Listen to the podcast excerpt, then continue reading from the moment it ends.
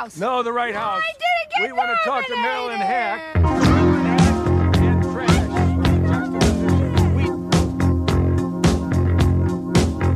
We- I'm from Canada water.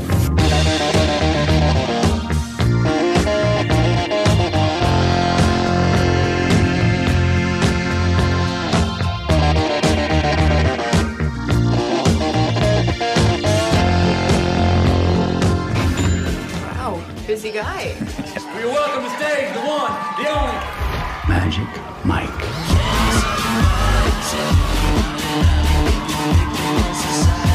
You are the husband that they never had.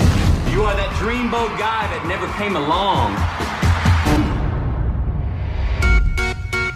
That's a cool table. But you made that? Hmm? You should sell these things. That's actually the idea. My sister? Mike, oh, nice one. So how do you know my brother?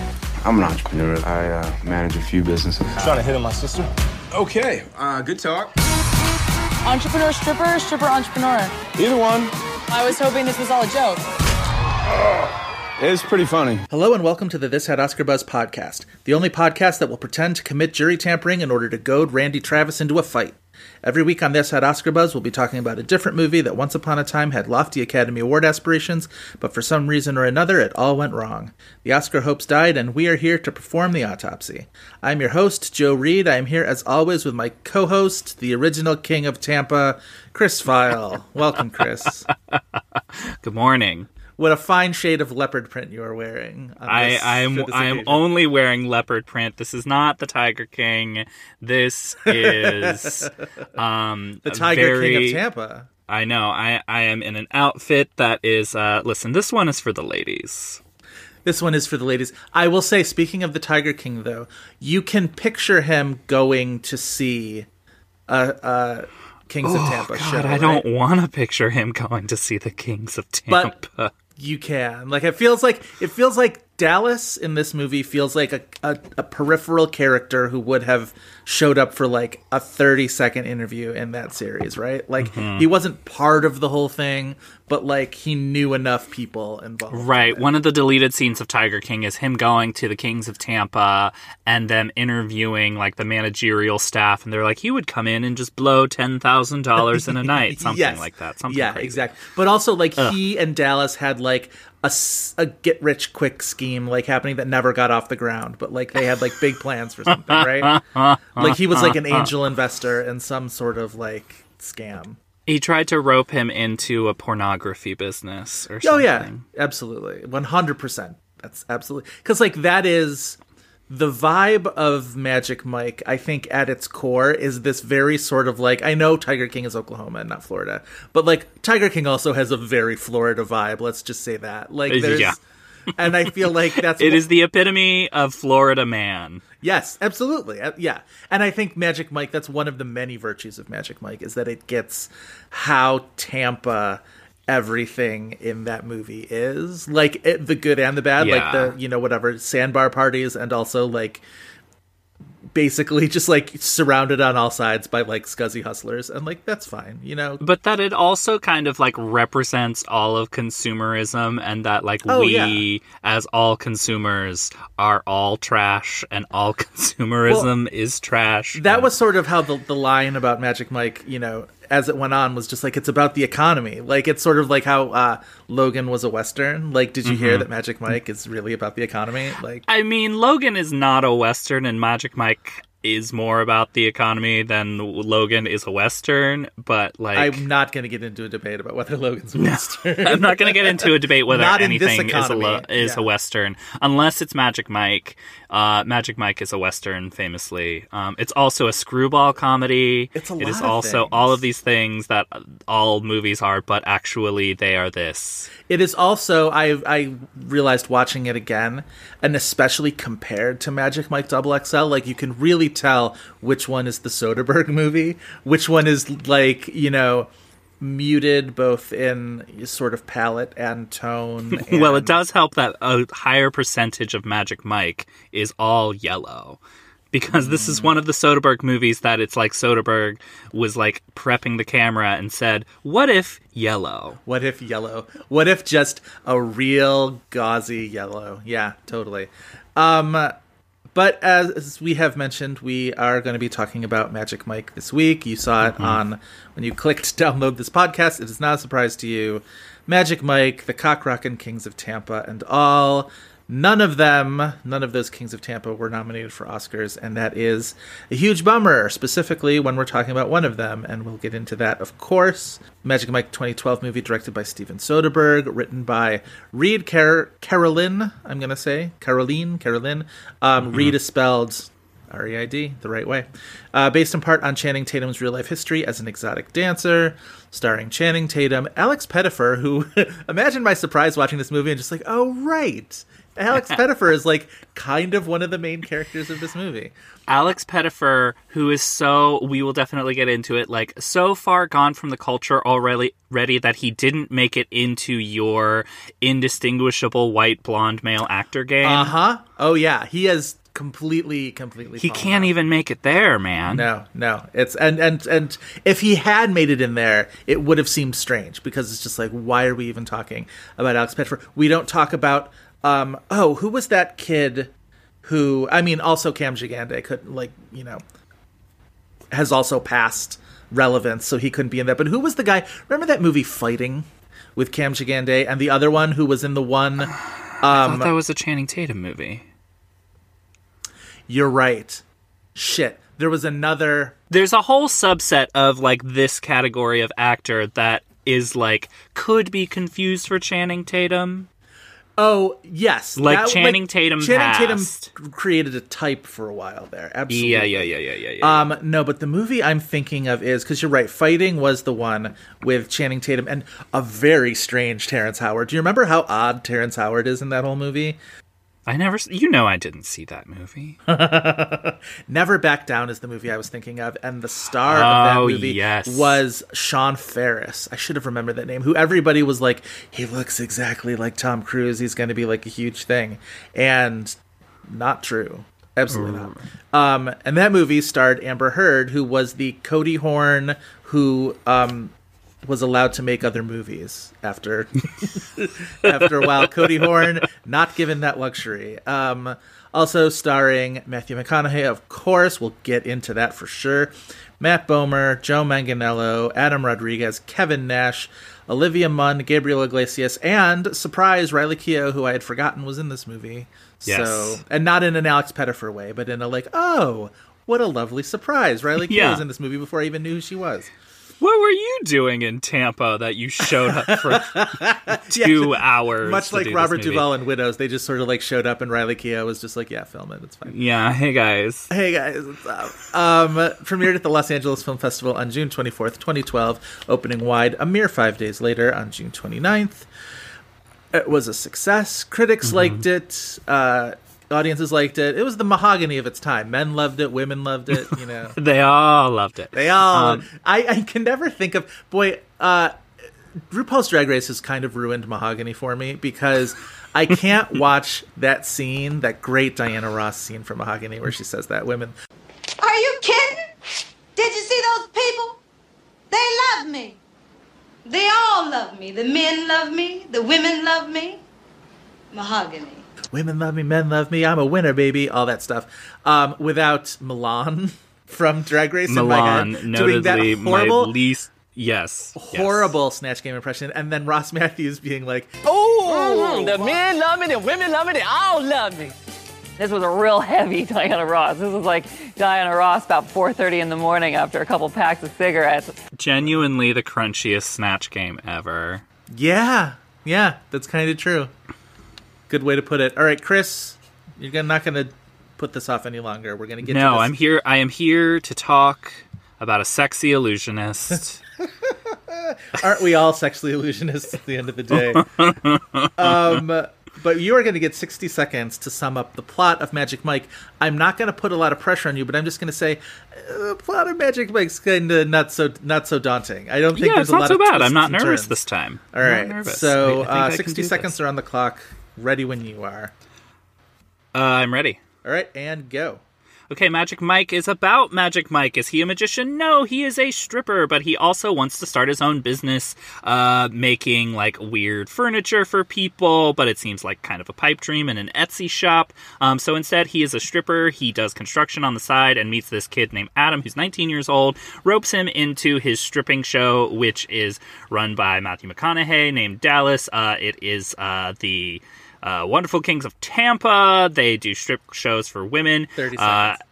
Oh, 30 seconds. Great. Uh, Mike falls kind of like with a crush on Adam's sister. Her name is Brooke. She is incredibly skeptical about the whole enterprise and Mike as a person. Uh, cut to uh, Adam being incredibly influenced by this world, and they go to do a like strip party at a sorority, and they 10 get seconds. busted. Uh, and there's like a fight breaks out, and he leaves a backpack that's filled with ten thousand dollars worth of ecstasy that he leaves, and then uh, Adam basically screws Mike over with this, and Mike uh, leaves the business. Time. Time. Well I mean, done. that's kind of what happens. There's also like the show is trying to go from Tampa to Miami, so it's like supposedly this like upgrade Mm. Right, that's and happening. Dallas screws Mike over because Dallas had promised him equity, and Mike all of a sudden is, he wants more, and he he wants to have Yeah. breakfast with Cody. he like can't get ahead in any way. He wants to like be a serious like small business person with his furniture business. Yeah. Like he made a table in his house from like some shit that like washed up on the beach that This is- looks like a wind turbine. Do you remember? I mean, I, this feels like maybe it's a thing that's still going on, but this sort of trope of like, oh, he may be like incredibly like attractive, but he also builds furniture. This sort of like sexy, the, the sexy trope of the man who like makes things with his hands. Like that His thing. home he makes is a like- wagon wheel coffee table.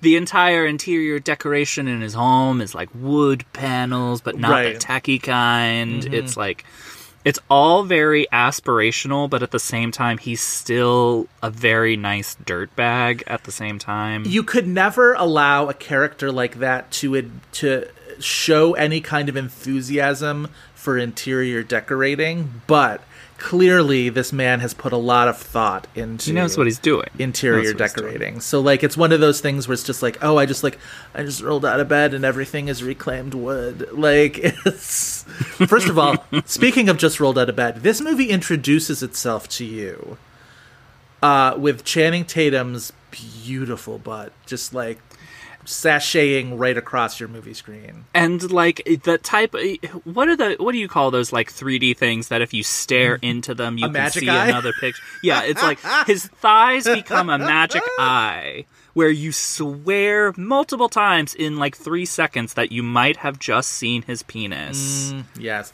and, like the movie fully wants that. I would totally buy that being a visual effect because like this is this is what the movie is kind of about. It's like commodifying him immediately to the audience where it's like he is just his body Uh, yes, yes. It's it's it's speaking in a visual language. Also, you can correct me, or our listeners can correct me if I'm wrong, but I'm pretty sure there was an almost identical scene in Dear John, um, the Nicholas Sparks movie that he did with Amanda Seyfried, where I feel like you get to see his butt in a very sort of like gratuitous bathroomy way. yeah and truly, you know, the golden era of Channing Tatum's butt because I'm pretty sure we don't ever see it again in a movie after this, right?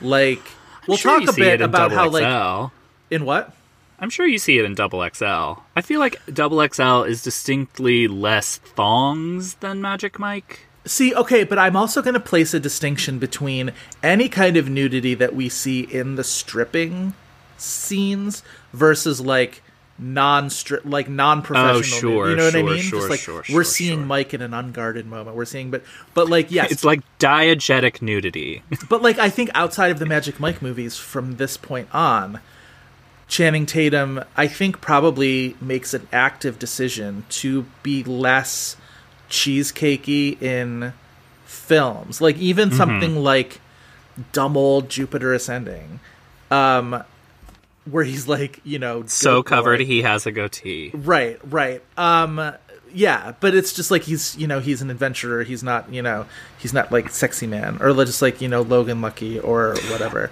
Uh, I mean, you he is naked in Foxcatcher, but that is not sexy. No, right. There's nothing sexy at all about anything in Foxcatcher, which is really interesting because it's so much about this just like masculinity. I could probably Mm-hmm. write a paper if I were still in school on like Channing Tatum and performative masculinity in Mhm. film because like he's weirdly like his career deals with that a lot. Channing Tatum's career Yeah. is fascinating to me. I texted you last night and I was like, "Can we talk about what happened to Channing Tatum and like where he went?" And your answer was like kind of very simple and maybe like we don't really need to delve into it too much. I think there's some personal life stuff going on there. His marriage to Jenna Dewan ended in But like there's we have Logan Lucky in recent years and then it's like a B part in the Kingsman sequel. He's mm-hmm. one of the ensemble members in Hail Caesar. Right. It's a lot of ensemble Eight parts. cameo. Not a whole like in terms of leading roles since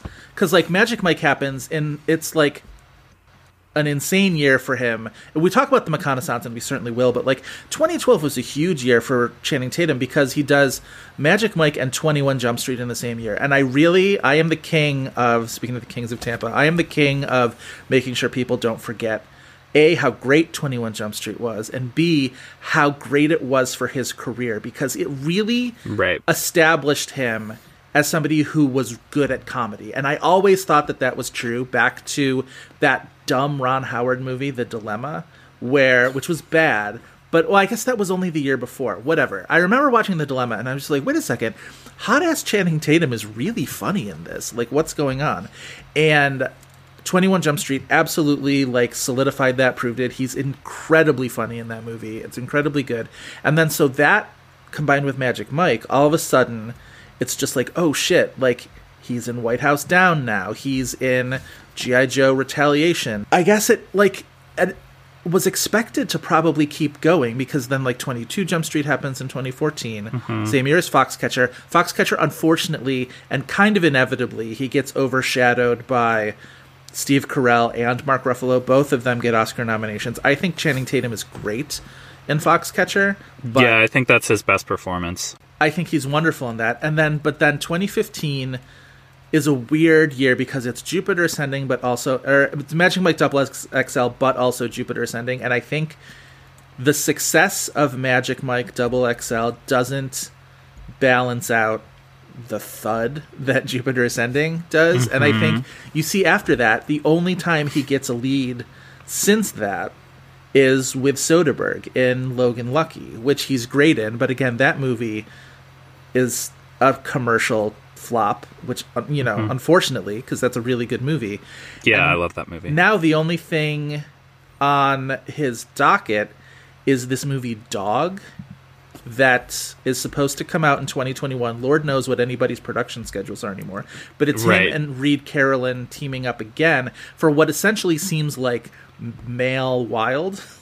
like he's just walking the Pacific Coast Highway. But also with a dog, so it's like Right. we've we've seen those movies. Those movies are not usually very good. So Sure. it's not too promising. What's interesting is, according to Wikipedia, his marriage to Jenna Dewan ends like they get divorced in 2019, but they had been separated for a while there because he was dating Jessie J for at Mhm. least a couple years, right? That was one of those just like, did you know that Channing Tatum and Jessie J are together? Because like, unless you were on Instagram, how would you know? Because the he- Instagram between those two of them. yeah. But like other than that, like that was sort of like his career. Like from 2016 on, he's really made very very few movies and like I said, only Luck- Logan Lucky has been in a lead.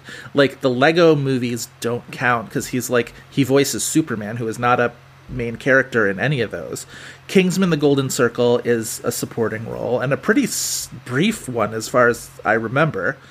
Um, Smallfoot's a voice role. Hail Caesar, as we Mhm. said, is a great, a great little highlight of that movie. He has, of course, the No Dames production number that is like Another movie that's of that like movie. you could totally include in the performing masculinity oeuvre Right. of Channing Tatum. But even in that movie, he's not a lead, and even among the supporting players, he gets overshadowed by like Alden Ehrenreich and Ray Fiennes, Mhm. which is too bad. Um, but he's so talented. I think he's so good. Um, I was reading in preparation for this, uh, Grantland had a profile of Reid Carolin because I wanted to sort of like see what their professional relationship is because like they have a very um, sort of like producer star kind of a thing. And reid carolin writing this screenplay i'm like it had a vibe of like you know he's sort of like channeling obviously channing tatum's personal history. Mm-hmm. And they had apparently reid carolin had worked as like kimberly peirce's like basically right hand man on stop loss and Ah. so that was when he and Channing Tatum met and sort of began this sort of creative partnership that had gone on. And so in this article I'm reading, they had mentioned, and this was this article was just before Double XL happened, uh, came out, and it mentioned that Channing had had been looking to essentially produce more and act less, and that was before you know the sort of the bottom kind of fell out. That was you know Jupiter Ascending had already opened, but still. Um, but it's not like he's producing a whole ton either. Do you know what I mean? Like Yeah. it just really does feel like there's been some kind of like tactical retreat, and I don't know. It's a it's a it's a bummer for me. It'll be exciting whenever he comes back, hopefully in a movie that's not a dog movie. I was gonna say, let him fucking dance Just to be again. honest. He's so like to just be like Make a third Magic Mike. he's such a good like pure entertainer make make a 3rd magic mike absolutely like i didn't like 20, 22 jump street much but just like make another comedy make another like really dumb broad comedy make a movie with um what's this he could have been one of the guys in neighbors do you know what i mean like that kind Yeah. of like that level of a comedy something smart but also like that knows how to use him he could have been the um you know he could have been in a movie like game night Yeah. you know what I He mean? He could Like have been he could have been an Apatow lead. Oh, absolutely. He absolutely could have, and probably a more interesting one than some of the ones that he's had. But um, yeah, Channing Tatum, I miss him. It- I think he's really good in this movie. That's the other thing is like Mm-hmm. McConaughey rightly gets a, a ton of the attention because McCona- what McConaughey's doing, and you know, we'll touch on this soon, is astounding. But I think Channing Tatum for being the sort of you know the center of this movie that still has to share that kind of lead role with Pettyfer, who he really shows up Pettyfer in this movie, and mm-hmm. he's his chemistry with Olivia Munn in that opening scene. Where it's the two of them sort of like getting dressed in the morning, and then the girl who they had the threesome with is still just like knocked out on the bed. Um, Asleep. but I think their their chemistry together is really really great. I know a lot of people don't love Olivia Munn. I do kind of. I think she I you know from a show as sort of crappy and uneven as the newsroom. I think she's so funny in that. Um, but I, it made this made me want to watch another whole movie of the two of them together. Channing Tatum is really good in this movie, and I think like some of the the things that he's really good at, and like the type of complicated people that he plays very well, are people like this character who are struggling with something, and it's usually like a masculinity type of thing. It's also the same is true for Foxcatcher, but mm-hmm. they're also people who don't have a lot of depth to them or don't have like a vernacular to express like whatever their emotion is or is- to like properly grapple with like and come out ahead of whatever their certain like character challenges are. And like mm-hmm. that doesn't sound very interesting in and of itself as far as a character description goes but Channing Tatum makes it really really compelling to watch And also, And, they like- write in this Cody Horn character, who's not a, I don't think is a very good character and is not played particularly interestingly. But they essentially write in a character who's like essential, whose function in the movie is to call bullshit on him at all times. Like even mm-hmm. at the sort of like this this crucial point in the movie when we we the audience are on his side. We the audience believe in him.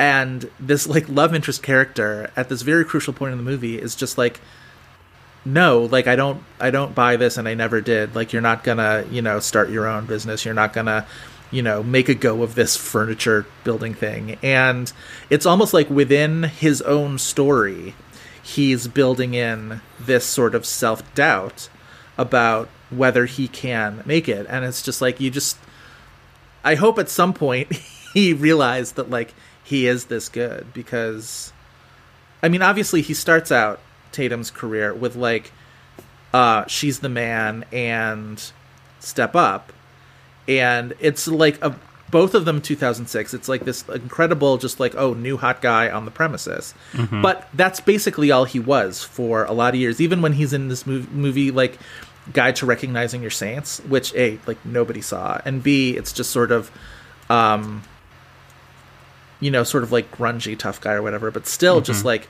his looks were so uh overshadowing everything, and it took a while for people to realize. I mean, even in like It took Enemy, the lust to really kick in because, correct me if I'm wrong, Stop Loss is the movie where he is he the one who's like digging in his underwear in the rain. yes, oh yeah, See, we can all thank Kimberly Peirce We sure for can. enacting this. Sure but can. like it took like some it took like an overt image of sexualizing him even though like that's a, a pretty harrowing movie. Right. Um yeah, almost everything yeah, to like kind of kick it into gear for him because after then is when like the GI Joe movie happens. He's a romantic lead in a Nicholas Sparks movie. Did you ever see the Eagle? I saw the Eagle in the theater. I was like that much on board for Channing Tatum. Oh, really? I I was gonna ask you if this was a movie that you just showed up and said what is playing right now. No, I I was because also uh, I feel like that director was somebody. Oh, it's Kevin Macdonald, and I had really loved. um Really? Uh, he was the director of Last King of Scotland, but I had really loved the documentary that he had made about um, the Munich Olympics called One Day in September.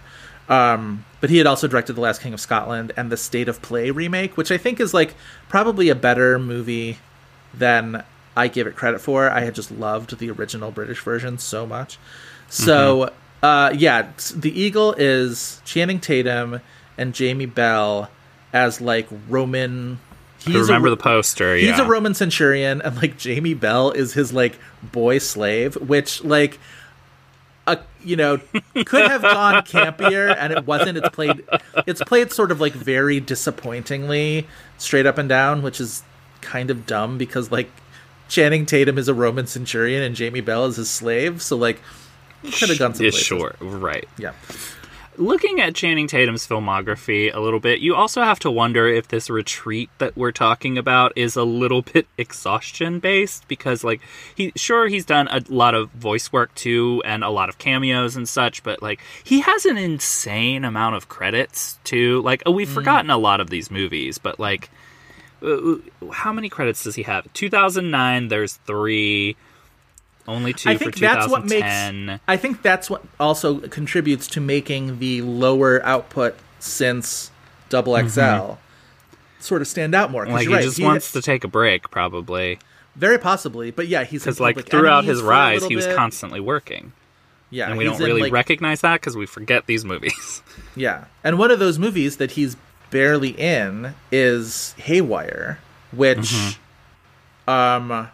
Another wait, sorry, I want I want to back up. It's not Dear John that I think he has the gratuitous butt shot. I think it's another 2012 movie, which everybody's forgotten, called The Vow, which is him Yeah. and Rachel McAdams in a Mhm. romantic drama. I don't even think it's a comedy. I think it's like yes something. is that is that the amnesia movie there's some type of amnesia Right. That's what it is. Is she gets into a car accident and Ah, she yes. can't remember anything and he tries to like get her to remember him and she can't and then she ends up like going and moving on to this other guy but like obviously they're meant to be together and yeah, it's a whole thing. It is not a very it good was a big hit But I think it's a bum bum uh, movie for him, for Channing Tatum, for sure. And again, same year, 2012. So even like, what a great year.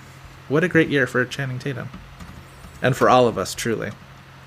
yes I don't know. I mean, like, yeah, like that's not really a movie that I think has stuck in the consciousness, even though it's like we don't really have many of those movies anymore.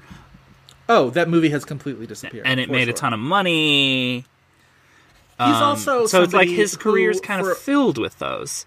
And he's also a lot of like, he'll just like sort of like show up for a cameo. Basically, that's him in the Lego movies. It's just like, yeah, I'll voice Mhm. Superman for like a scene and a half. But also remember him in Don Jon, where he's in the movie within a Mhm. movie in Don Jon. Him and uh, With Anne Hathaway? Anne Hathaway, yeah, essentially doing like a Nicholas Sparks movie trailer, Mhm. right? Yeah. That's funny. Oh, that was a good part of that movie. That movie is puts up a lot of barriers to liking it. Um, including like Joseph Gordon-Levitt in one of his movies where he's just like, "I'm gonna do a voice," like him in uh, in Snowden for whatever reason. He's just like, "I'm gonna do a voice." I never voice." saw Snowden. Yeah, even like the good things about it are kind of repulsive. Like I- Scarlett Johansson is incredible in that movie, but even she is kind of doing a bit. Scarlett Um, Johansson playing her Marble Columns character from Saturday Night Live in that movie, but she's so much fun. Like I kind of love her in that movie. Julianne how- Moore, like I was fully say- showing up to that movie to be like, to the the like the moral center of that movie. yeah, movie. like showing up to be like the supporting actress nominee of that movie Yes. for this like very like weird plot. I don't know, like it. Don Jon's almost a movie I want to watch again now and just be like, what do I make of it seven years later? Right, right. So strange. All right, let's move on from Channing Tatum because we could talk about him all day. I want to talk and the about. the jury remains out. We we hope he comes back soon. I really do hope he comes back soon. I really am a big fan. I have been for a while. Uh, Steven Soderbergh is a big part of the reason why Magic Mike had Oscar buzz. Although the thing about Magic Mike's Oscar buzz is, I think it it didn't arrive until people saw it, and I think that is Mhm. kind of rare for a movie that a lot of people saw coming down the pike. Do you know what I mean? Like usually a movie that doesn't get Oscar buzz until people have seen it is like an indie, something at Sundance, something that's like really Right. unknown. Whereas like this, everybody like this, the production of this movie was pretty well covered because when you say Channing Tatum is making a movie about his own past as an exotic dancer, With um, Steven Soderbergh. well, that's the thing, and then all of a sudden Soderbergh hops on because Tatum initially the in, the production of this movie is kind of interesting because he had been talking sort of privately in like private conversations about maybe wanting to write this movie to make this movie of sort of the story of his life in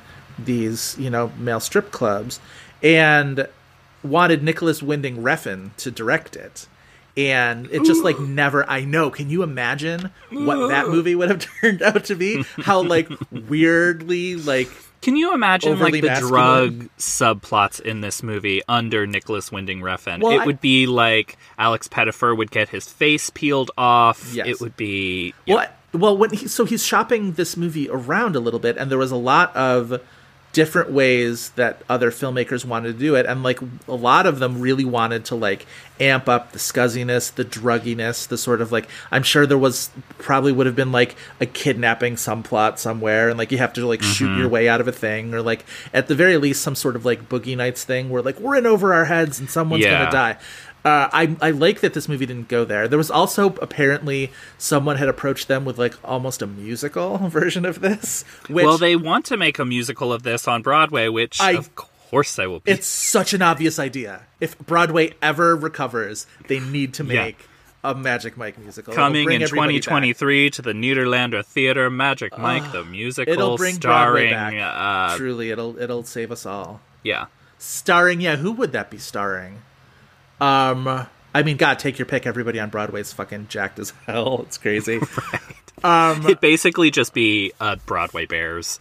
yes, essentially, and honestly, we deserve it. We need it. Sure, Um, sure, sure, sure. but so I hope it's a genuine jukebox musical. I just gotta say. Yeah. but then so uh, Channing Tatum takes this really small role in Haywire, which was supposed Mhm. to be Soderbergh's last movie before he retired, and I'm making sarcastic air quotes because like retirement. Do you do you ever see people mourning Daniel Day Lewis's retirement on Twitter and just Yeah, want to laugh? Right, just like, exactly. it's like Paul Thomas Anderson will just write another Like, role for on. him. What does retirement mean? It means you're waiting. Like Daniel Day Lewis isn't a movie every year kind of a person anyway. Like he's waiting for the next movie that will draw him out of retirement. Sure, anyway, sure, sure. Soderbergh Didn't the boxer wasn't the boxer even like looped up in that? Like the boxer was supposed to be his last role. I don't know. I'm committed to mentioning the boxer every week on this podcast because we really do keep bringing it up. the boxer.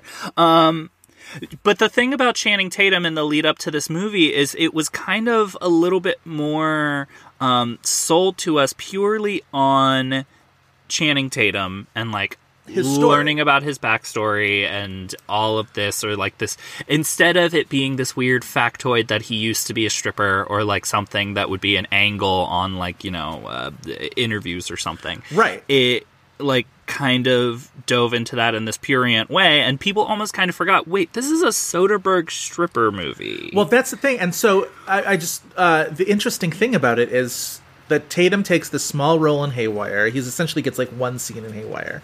It's supposed to be Soderbergh's last movie, and apparently somebody at a Q and A at a talkback for Haywire was just like, "Is there anything that would you know will bring you back to directing?" And he said, "Yeah, Channing Tatum's stripper story. I would do that." Mm-hmm. And apparently Channing Tatum like saw that and was just like, "Ring, ring, hello," and like, and they decided to make this.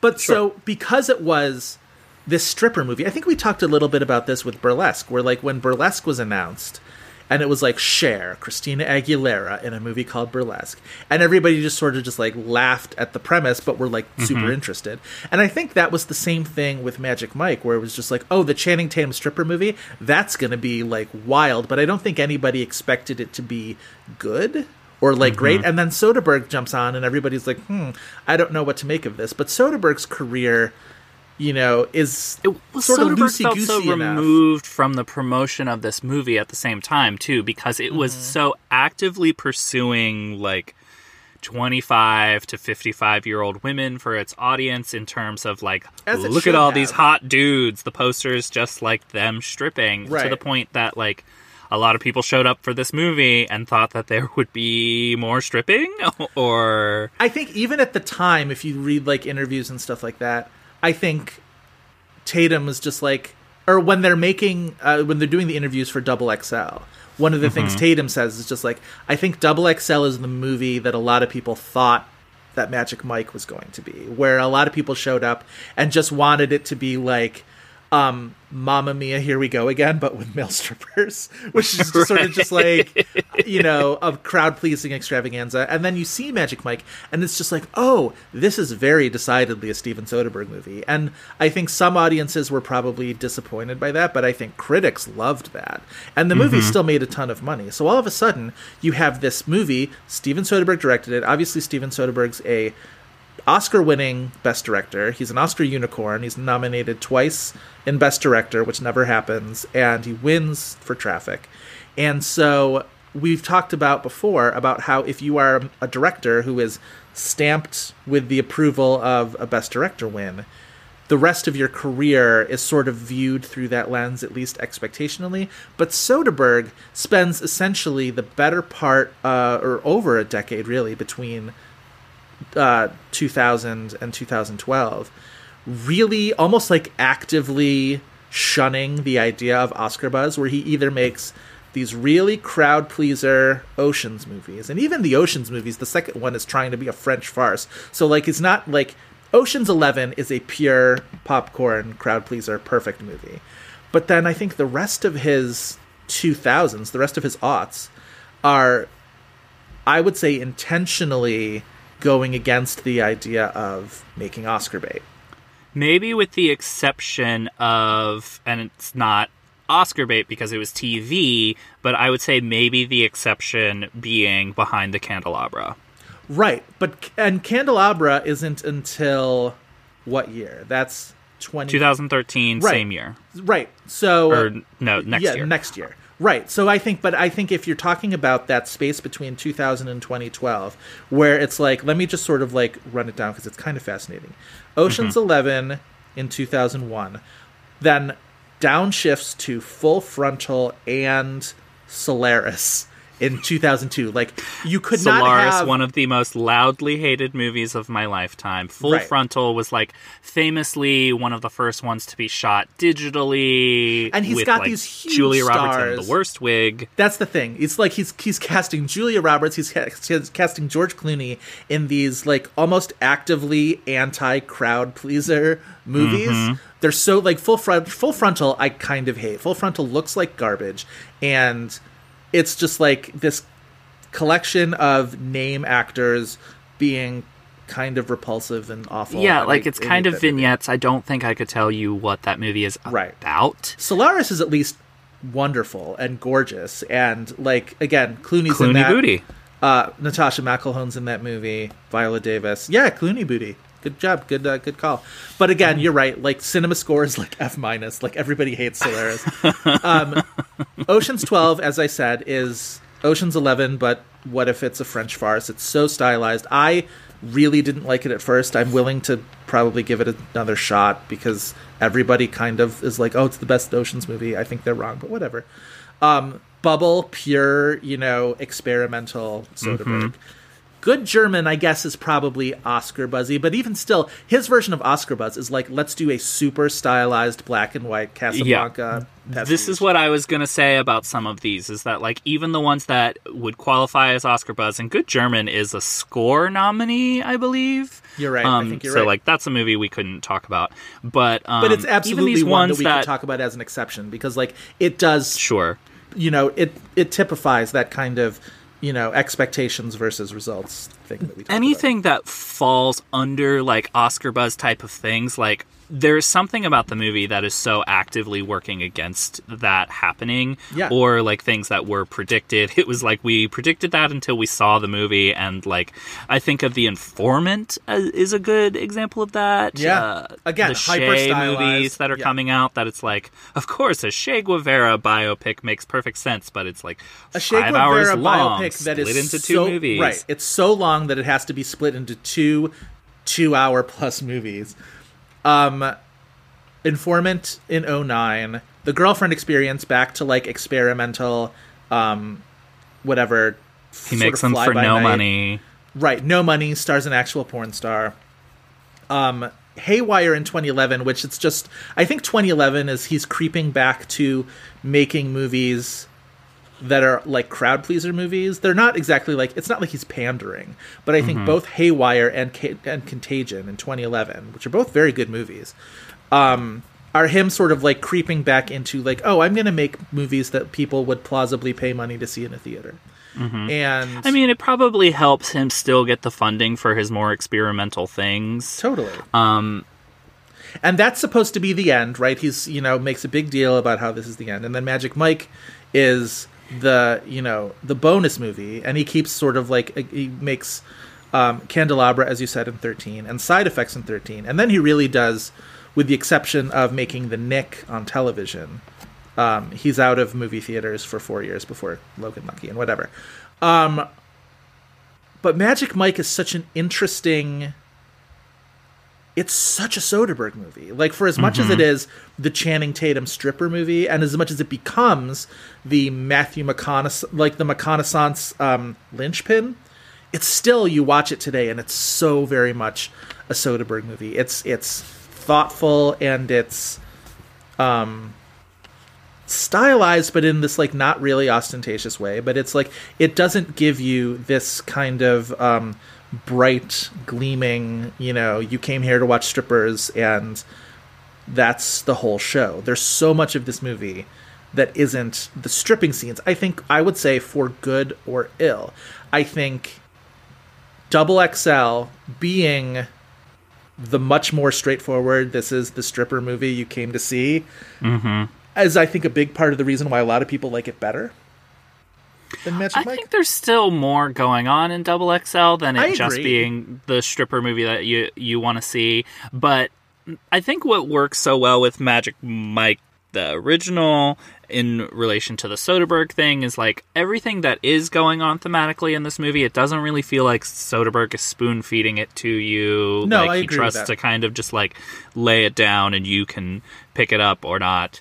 Um, yeah, so. Uh, I think It- there. it- I, go ahead. I was gonna say, and it's not just like the scenes that why is Soderbergh making everything yellow, but it does Sure. feel kind of like of a piece with the Contagions, with the Ocean's Eleven movies.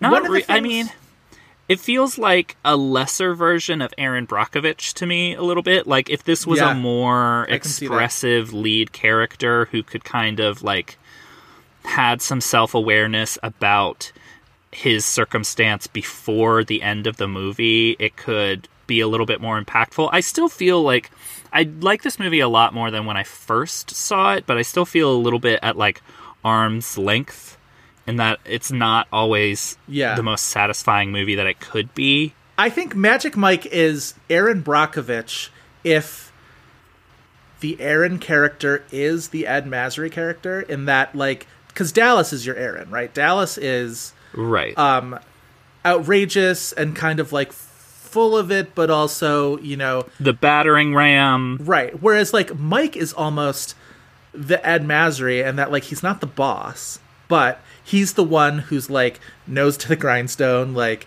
check in, check out. I've got you know ambitions to make this bigger, and don't fuck this up for me. Essentially, It's also a, this is like unlike Erin Brockovich. This is kind of a hard movie to like place any emotion on, right? Like uh, Erin Brockovich to me is such an emotional movie, um, whereas like you know this is a movie that deals with the fallout of the financial crisis in a lot of interesting ways but like you, it never really feels like a human story to me and maybe it doesn't want to be or need to be but like I don't know. For me, like I think because it invests a lot of that human story in the Alex Pettyfer character, who mm-hmm.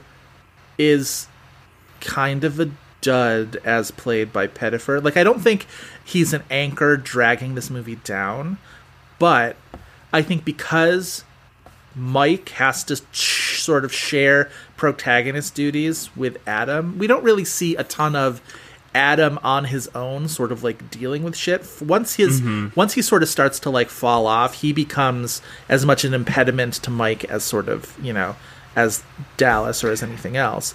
And I think that the movie doesn't have as much faith in Adam as say Mike does and like is very clear that like Mike is anchoring himself to a sinking ship right away that like this is a guy who's not going to go that uh, anywhere Right. and it's like it, I don't know it doesn't it's it's not I don't want to say comfortable to watch but like yeah it, it feels a little tedious to me. But just putting the button on Soderbergh for a second, I think because it's, I think because he's him.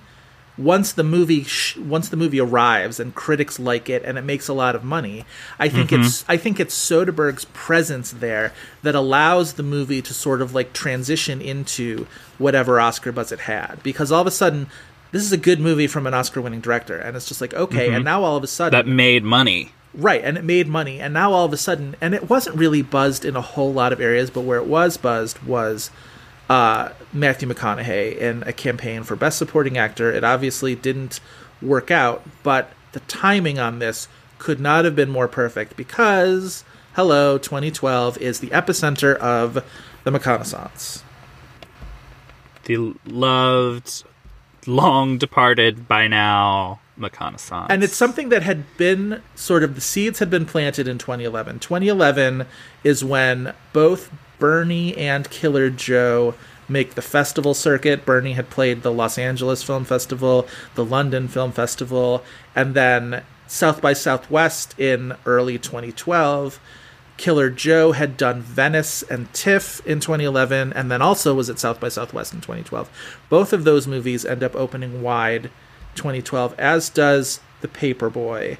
And then at Cannes that year, he's in Mud, Jeff Nichols' Mud, which is another one where he really pops. I think Bernie is really the well, The Paperboy and Bernie are movies where he doesn't he's not the story. He's sort Mhm. of, you know, it's supplemental material, but I think um but he's he's still doing good work that feels like of a piece. Right. Well, and it's also it's you know it accumulates by a magnitude, right? Where all of a sudden, Mhm. if it was any one of these things, it would be you know, that would be one thing. But the fact that it's all five of these movies within probably a 15 month period, and Mhm. it's just like, oh shit, like this is, you know, this is a thing that is happening. And the Lincoln Lawyer was sort of famously a precursor to this, where the Lincoln Lawyer seemed on its surface to just be like McConaughey making another, you know, cash grab movie or whatever. And then But he's it good turns in out it, it people was a really- yeah modest hit. people liked him in it and it was a modest hit and all of a sudden i think there was the ground was a little fertile for the idea of oh maybe we can you know start appreciating mcconaughey again and then it's these this five movie bonanza in 2011 2012 and all of a sudden it's just like oh isn't it great that Matthew McConaughey A seems to give a shit again and B is getting all these really interesting roles and the the epicenter of this is Magic Mike because it is a not only the best role of all of them and the best performance of all of them, but it is a role that feels tailor made for McConaughey himself. He he puts so much of the very first thing you hear of him. He's sort of off stage. They're bit in the dressing room, and you hear him on stage going, "All right, all right, all right." Like it's he brings so much of him to it. It's just like, what if Matthew McConaughey got fucking snatched, which he does for this movie, and um, decided a- to be a, a male stripper for a while. And Yeah. everything about this character is so smartly realized. That scene towards the end where he's on the stage with the acoustic guitar and the like tiki torch is the only light on stage and he's singing the song that he obviously wrote himself that Dallas obviously wrote Ladies of Tampa, famously Oscar eligible original song, Ladies of Tampa. truly robbed that it didn't get nominated. I'm still so Genuinely better than uh, all but one of its nominees that year. Certainly better than the fucking Les Mis song that they had. Do you remember when they performed the Les Mis song on the Oscars that year? And it was just like God. everybody, you could feel America rushing to the bathrooms. It was so, like, such a dud, such a non entity. Jesus Christ. This was a year they didn't perform all of the songs. Right. What won that year? One of the years. Uh, Skyfall. Oh, right. Skyfall's great. Like, Yeah. yeah. Sky- Skyfall, a song from Ted, performed by Norah Jones, called "Everybody Needs a Best Friend," was Fucking performed. Ted. Life of Pi had Pi's Lullaby, and then the other nominee from a documentary, another J. Ralph nominated song from Chasing Ice Before My Time, Right. performed By, Scarlett, Johansson, but not on the Oscars, which is too bad. Could you imagine if Matthew McConaughey had not been nominated, but was nominated For song? for for Ladies of Tampa and performed it on the Oscars? Honestly, that should have opened that Oscars. Matthew McConaughey in a leopard thong performing Ladies of Tampa. It would have redeemed so much about that year's Oscars, famously hosted by Seth MacFarlane, who was Oy. awful. Um, but that scene uh, towards the end where he's playing that song, I was just like, man, this movie really gets this character. The self-aggrandizement, the the weird, like the intense commitment to his job, which is very admirable of him. But also, just like, can you imagine dealing with a personality like this? This is why I brought up the Tiger King thing in the beginning. It's just like because Tiger King, you watch that series and you're just like, how does anybody deal with any of these people in their real lives? Like how would you even like maintain a conversation with these people who are constantly talking themselves up and and hustling you on whatever like big big dreams big plans they have next? And it's the one moment in the movie where i really feel like i'm on cody horn's side. I know her character's name is brooke but whatever. Um is when they're at the sandbar party and Mhm. he's sort of like he's going on and on about how what did he say? Where he's going to teach his children the stock market. I'm going to teach my when i have kids i'm going to teach my children the stock market and they're going to be brilliant and rich. And she's just looking at him and she's just like i want to meet your kids one day. But it's just like totally judging him and totally like kind of repulsed by him and it's just like yeah that's how i that's I, that's completely how i would have reacted to that because like you're so full of shit Well, here's one of the things that I think makes especially this performance so good and like kind of a little bit of a pivot for Matthew McConaughey. But the thing that we also don't really talk about most of the roles of the McConaughey is that he's a scum bum, really, and like a lot of those Yeah. roles were where they have like even for like eh, the characters that you root for are kind of dubious guys, but like this one's I think the best of this era of performance for him because he's playing a villain, and it maybe takes you at least through the end of the first act or maybe the second act of the movie to realize that he is the movie's villain. Right. Right. Um, and he does that so well. So it's like it's even more like this one felt like capitalizing on what our perception of Matthew McConaughey was at the time. This was after him like showing up naked playing bongos on somebody's porch. Um, but also being like a stoner while at the same time like a lust figure for a lot of women. And also, so it's he like had that string of bad romantic comedies where it was like How to Lose a Guy in 10 Days and Failure to Launch and Fool's Gold and all this sort of stuff where it's just like it it was a bad fit for him. Like I don't think what was the one he mm-hmm. did with Jennifer Lopez? God, speaking of the nexus of fantastic stripper performers in the 2000s, but what was that movie? Was it The Wedding Planner? yes. Right. Uh, where it's just like and this is what like the crucial ingredient and like why Matthew McConaughey has like strayed away from it what is missing again is this like undertone of darkness to it um to what he's doing that like kind of makes everything work and like I know that some people are fans of the beach bum I have not seen the beach bum No, nor have I. and like he did play the outright devil in the abomination that was the Dark Tower. Um, also didn't see that. But also, oh, he is for the better. Um, but something like Serenity, I think, fits in exactly perfectly with the McConaissance movies. Kind, Kind, of, a of, yeah. I mean, like he's scum committed to what like, that bananas movie is. Yeah, yeah. Um, He's not a scum bum in that movie, but there's a lot of his bum bum in that movie. is he more naked in Serenity or in Magic Mike when he's doing the splits in a thong? So my thing, and I sort of brought this up with regards to Tatum earlier. For whatever reason, I view the stripper nudity in this movie almost like it doesn't count. I know that's like dumb and like not Sure, how sure, things sure, work. sure, sure, sure, But like it's so um commodified and so much like and also there's that thing where it's just like everybody's all like bronzed and everybody's all like oiled up and whatever and it's all just this like you know burlesque but like literally of you know uh, of masculinity that i'm just like it's it's so silly this is why there's a distant like whenever there are naked bodies on screen on a stage there's like a distance to the way that it is shot that it's like it doesn't feel like the camera's objectifying that and maybe because this is a movie with like naked men shot by straight men i don't know but like But I also feel like because this movie is sexy, but I think the sexiest parts of this movie are the dancing, and I know that feels like such like highfalutin, like fancy schmance.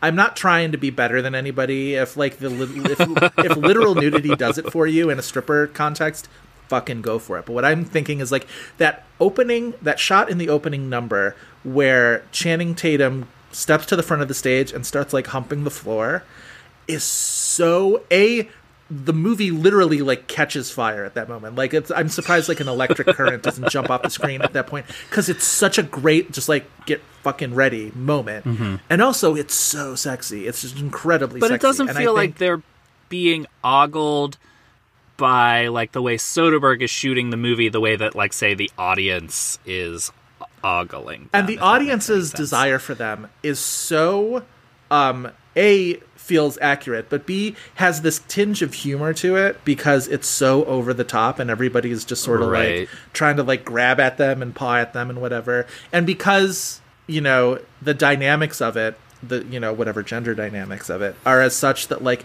you never feel like these men are in danger so it's just like it's just pure enjoyment. It's pure entertainment. And I think all of the stripping scenes are so creatively done and and feel like feel realistic, but also just like all the music is perfectly chosen. All of the like the concepts, whether it's like Tarzan or you know doing his like you know man of the jungle thing even the stuff you only see like like we never see the full tarzan number but just the sight of that like rope hanging from the stage i was just like you can see what the whole concept is, or just you know, I don't know. It's this is maybe where you lose me on the sexiness of it because like there's a corniness of it that is so accurate to like the world they're presenting and maybe it's just like Soderbergh antisepticism but like that is very not sexy Oh, I- know no, like, I- the I whole it's raining men number where they're in like trench Oh, coats I- and th- doing like yeah. half-ass choreo I'm not saying that stuff is sexy. I'm I'm saying that stuff is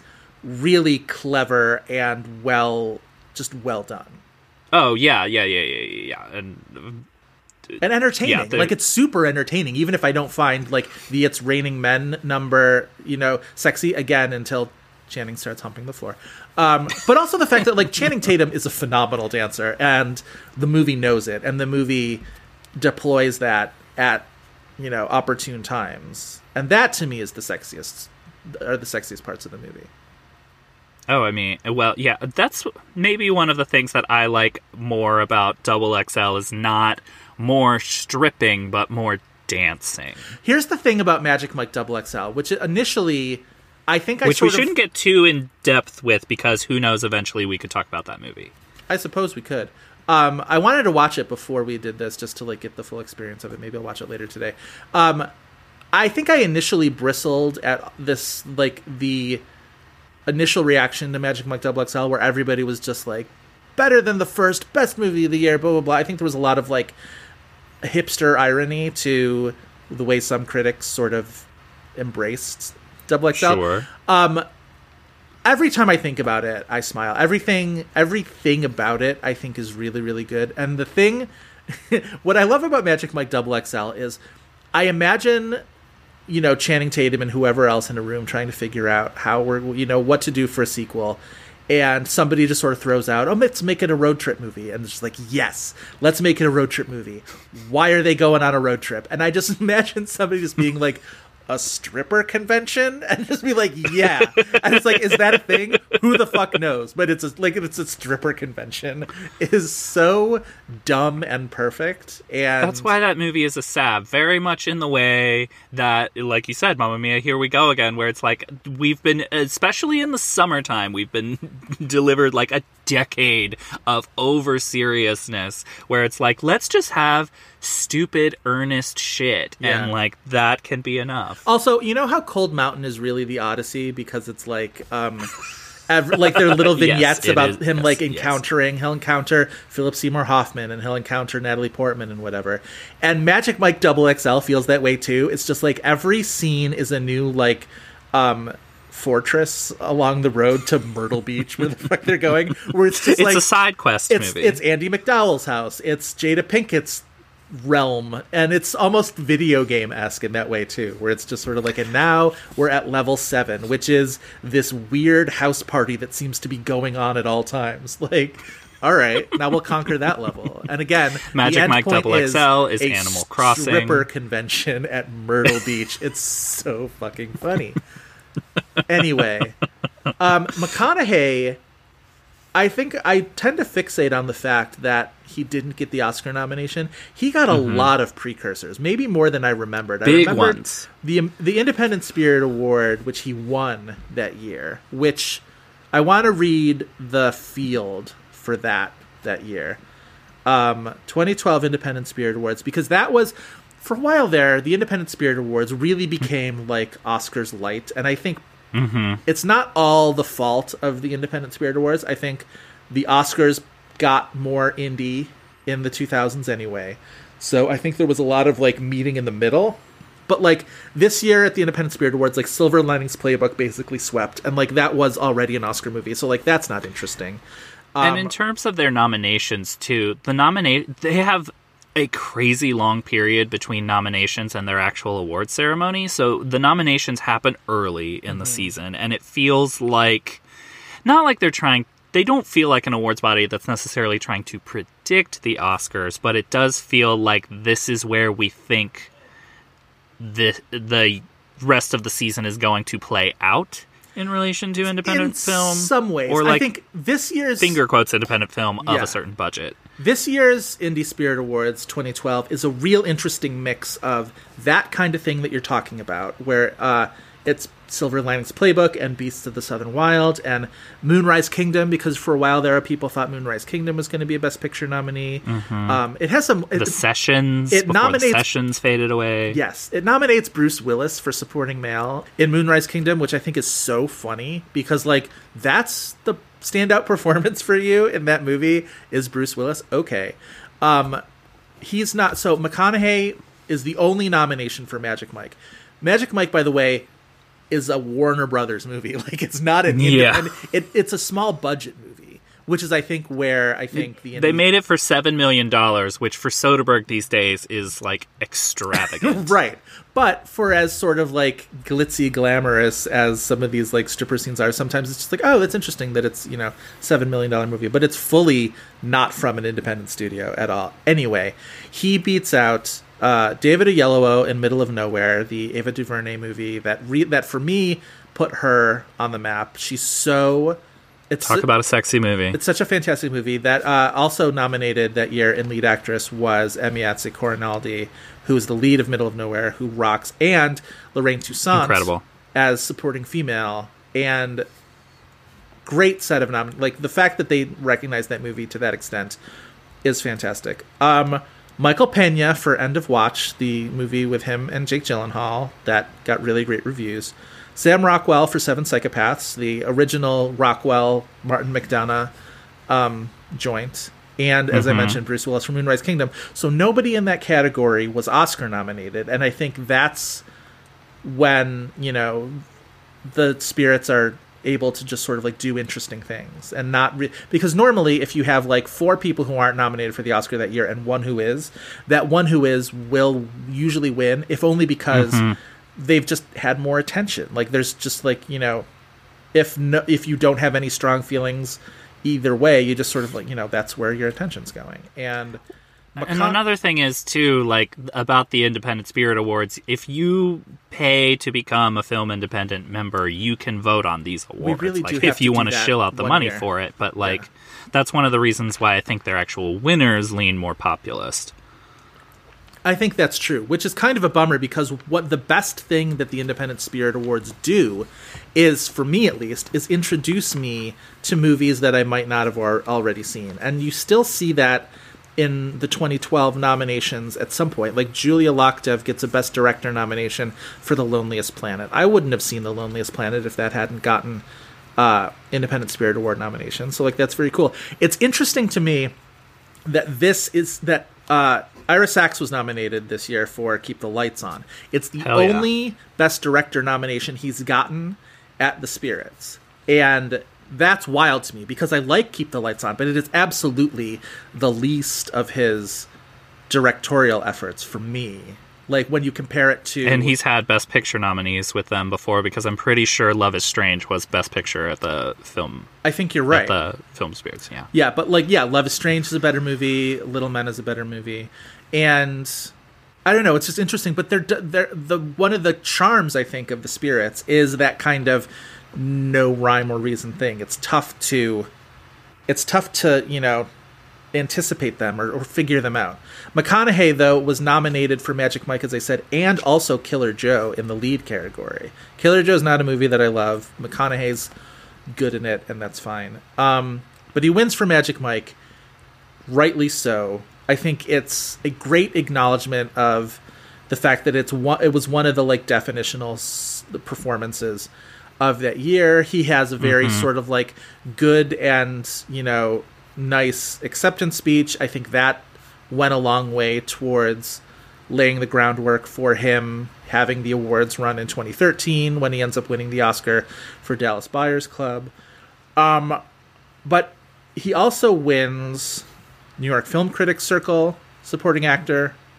He wins National Society of Film Critics for supporting actor, and then doesn't even get a Golden Globe nomination for Magic Mike, which I think is strange. Just because he's a he's a star, don't they like stars? Didn't they nom? Wait, they didn't nominate him for Tropic Thunder. That was Tom Cruise, right? Yes. I'm kind of curious. I I should look this up and see what the Warner Brothers movies were that year because I do think this kind of goes back and the same is true for Contagion a little bit. Of Soderbergh doesn't want to play the Oscar game anymore. He doesn't want to No. do anything. So it's like No. those movies do not get pushed. So it's like Correct. if Warner Brothers has something else that they can promote for Oscar or push for Oscar, that's what they're going to lean into. Because like Magic Mike could have had a mightier campaign to say the least, and Contagion, like they didn't cont- campaign that movie until the very end of that Oscar cycle when like all of their contenders kind of bottomed out with critics and audiences. Um, but like I think that's one of the reasons because if anything, Magic Mike should have been a Best Picture comedy nominee. I'm Don't you think? I don't know if I would agree with that. I think it's much more dramatic than it is comedic. I don't know. You have a lot of the. I mean, like, yes, towards the end of the movie, sure, but like, I don't know. You have the scene I'd of almost Matthew define it as a teaching musical Alex Pettyfer how to dance. I think yeah, that's I still would I still would probably bristle at the idea of it as a comedy. But I mean, you're not wrong that it, you know, is a genre blend in there. I wonder what IMDb what marks IMDb says comedy uh, comedy drama. So Yeah, I mean, it's it's complicated, but like, you would see them campaigning it as a comedy, right? yes, and I would probably bitch about it. it's probably how it would go. Um, but, I But think, like, if they had really actively pushed it, I, I mean, we could probably look up what they did yeah, submit it as. It wouldn't And, have like, made a difference for even- McConaughey though, because McConaughey's still going to be in supporting, and they don't differentiate. But it seems like the there. type of movie that if a pr- major precursor is going to go for, it would be the Globes, is what I think I'm getting at. Yeah, yeah, that's probably true. Um, the Who was he nominated against? I'm looking up who he was nominated against with Critics' Choice because they Mm. nominate six sometimes. So that was the year. While you look that up, that was the year famously that all five supporting actor nominees at the Oscar were uh, at the Oscars were previous Oscar winners. That was Christoph Waltz, who won for Django Unchained, De Niro for Silver Linings Playbook, Alan Arkin for Argo, Philip Seymour Hoffman in The Master, and Tommy Lee Jones, who would have been my vote uh, in Lincoln. At the Globes, they didn't nominate De Niro, but they did nominate Leonardo DiCaprio for Django um, because can't get enough of that incredible discomfort of them nominating both of the white actors in Django Unchained. Um, And I remember thinking at the time, oh, if the Globe nominees end up being the Oscar nominees, you've got four previous winners and then DiCaprio, who had famously never won. I think if DiCaprio gets nominated for the Oscar, I think he probably wins, even with the internal competition with Christoph Waltz. I even wonder if Samuel L. Jackson had been nominated. If Samuel L. Jackson would have finally won, I think it's a he's very- probably my favorite performance in that movie. Um, that I don't like. I don't But, either. um, yeah. But yeah, I think Samuel it's. I think Jackson it's a doesn't have an Oscar. I think it's a powerful uh, motivator when you have four people who have already won and then one who hasn't.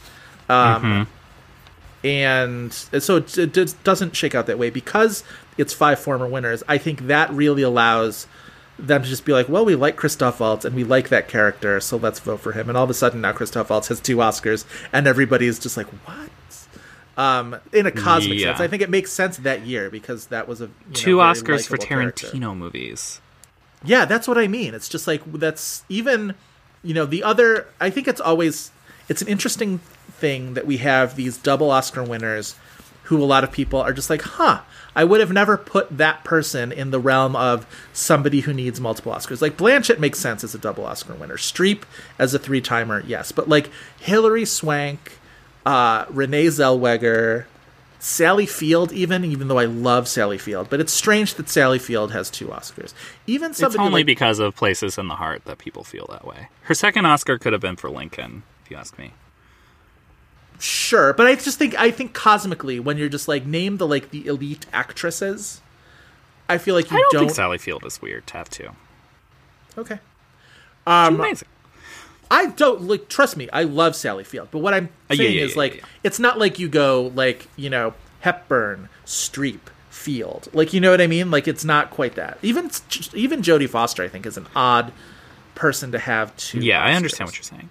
I think the Jodie Foster and Sally Field thing is that they don't actually have as many movie credits as you think they might, and that's probably why. And the other thing is, way. all of those doubles happen within a generally short time frame, right? yes, Where, yes. like, Foster and wins same with Christoph Waltz years. too. It's like Yeah.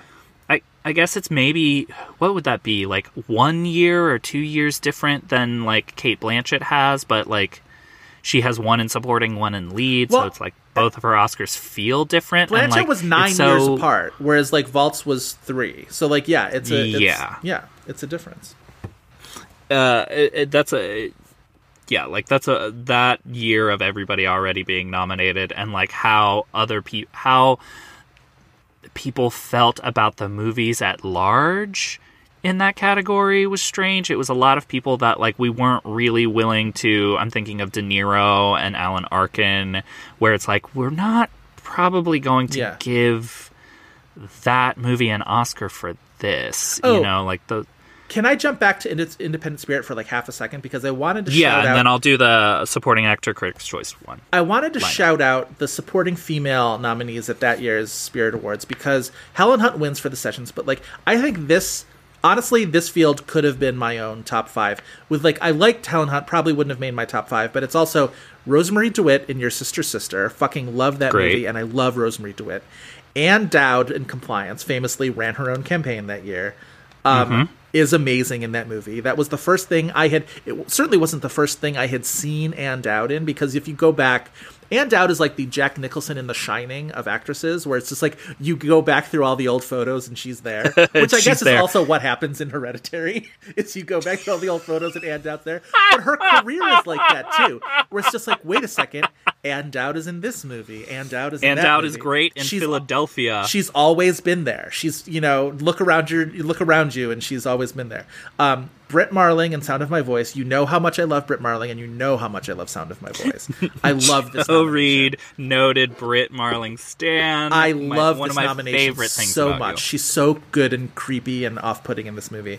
And then, as I mentioned, Lorraine Toussaint in Middle of Nowhere. Like, if I bring up my, which I'm going to do, my own list that year, I bet you at least three of those women are on my list. Lorraine Toussaint would be a great winner in that category. Oh, I think she might have been mine that year. Like she's so phenomenal in that movie. That is an actress who, Mm-hmm. again, Lorraine Toussaint's also that. Was just like she's been in everything. Like you've seen her in eight billion things, and that's a movie. Eight billion Things, probably most famous for the second season of Orange is the New Black for playing. Right. Was it the second season or like the third season? no, it was the second season where she played V. Yeah, she was the big villain in that. But like she had been like someone's mom or someone's wife in so many movies and finally she gets this like and again, she's the mom in Middle of Nowhere, but it's such a juicy Mm-hmm. role. Okay, so my uh god, it's so chaotic. my 20 my list for 2012 supporting actress because again i'm a dork who keeps uh, track of this.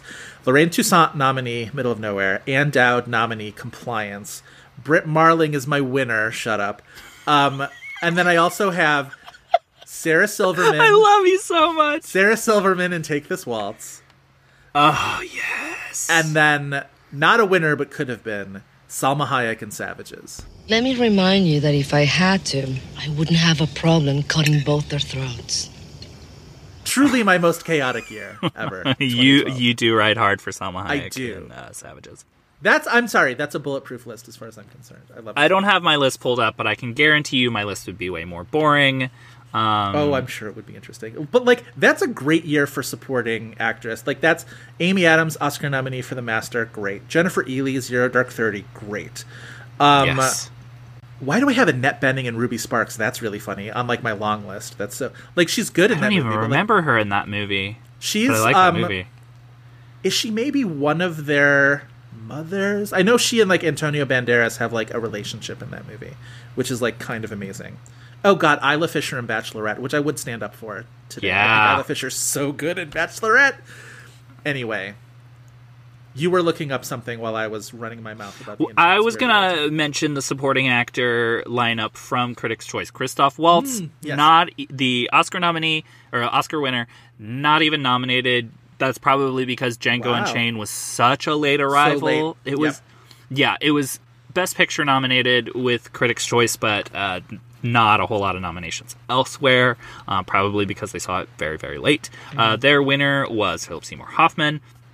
Also nominated Alan Arkin, Robert De Niro, Tommy Lee Jones from the Oscar lineup. So all the Oscar nominees, except for the eventual winner, was nominated at Critics' Choice. Their So there other was two, five. Oh, there were two. Okay. no, there were six.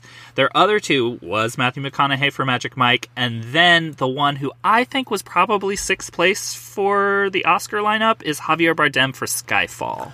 Oh, so you think he would have been sixth and not DiCaprio? Probably. Yeah. I remember there being a lot of late breaking momentum for Skyfall, and that like I, I remember as Especially of, like, because BAFTA, that morning, I think a lot of people expected Skyfall to get a Best Picture nomination. Judi Dench. Judi Dench was mentioned as a supporting actress contender, and Bardem definitely was a supporting actor contender. You're right. And ultimately, it doesn't get those top of the line. Although it did end up winning song, and also didn't it tie for uh, sound effects with Zero Dark Thirty Yes. at the Oscars that year? Was right. it Skyfall that tied with Zero and did Dark it 30? win? Let's see. Hold on. Skyfall No. ends up winning. No. Uh, I don't remember correctly. But yeah, Javier Bardem was even nominated for, um, again, Christoph Waltz not nominated. Uh, Javier Bardem was even nominated by SAG. Javier I think Bardem he was nominated- sixth place. That's so. Wait. So who were the five in SAG? Tommy Lee Jones wins, Alan Arkin, Philip Seymour Hoffman, Robert De Niro. So Waltz wasn't nominated in either Critics' Choice or SAG. Wins the Globe. I don't- Oscar. I don't think SAG got to see Django Unchained. That's interesting. Yeah, Skyfall wins Best Original Song uh, for Adele, and then in a tie for sound editing, Skyfall and Zero Dark Thirty both uh, won, which was Nice. the last. It's the only tie of my lifetime. Oscars. Ties are kind of t- cool. They're very cool because the thing about the Oscars is it's got to be a exactly a tie. tie. Like it has to be like you know some like in for nominations 7,000, 8,000 people have to result in a tie. Right. Like at the Globes, I think it's if you are within a certain number of votes or whatever, you get whatever eight nominees. Do you know what I mean? How like the Golden Globes Yeah, are yeah, sometimes yeah, just yeah. like eight billion nominees or whatever. The Oscars, it has to be an exact tie, and like that's amazing with that with those kind of numbers. Yeah, the famous, the most famous tie, of course, is Barbara Streisand and Katharine Hepburn for the Lion Lion, in in the Winter. Winter. My favorite. The winner, it's a tie.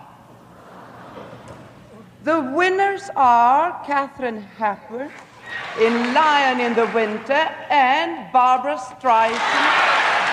to bring it back to Magic Mike, especially like Matthew McConaughey not getting in, like th- at this point, the McConaissance already feels like a talking point where it's like, if it was the year prior, it.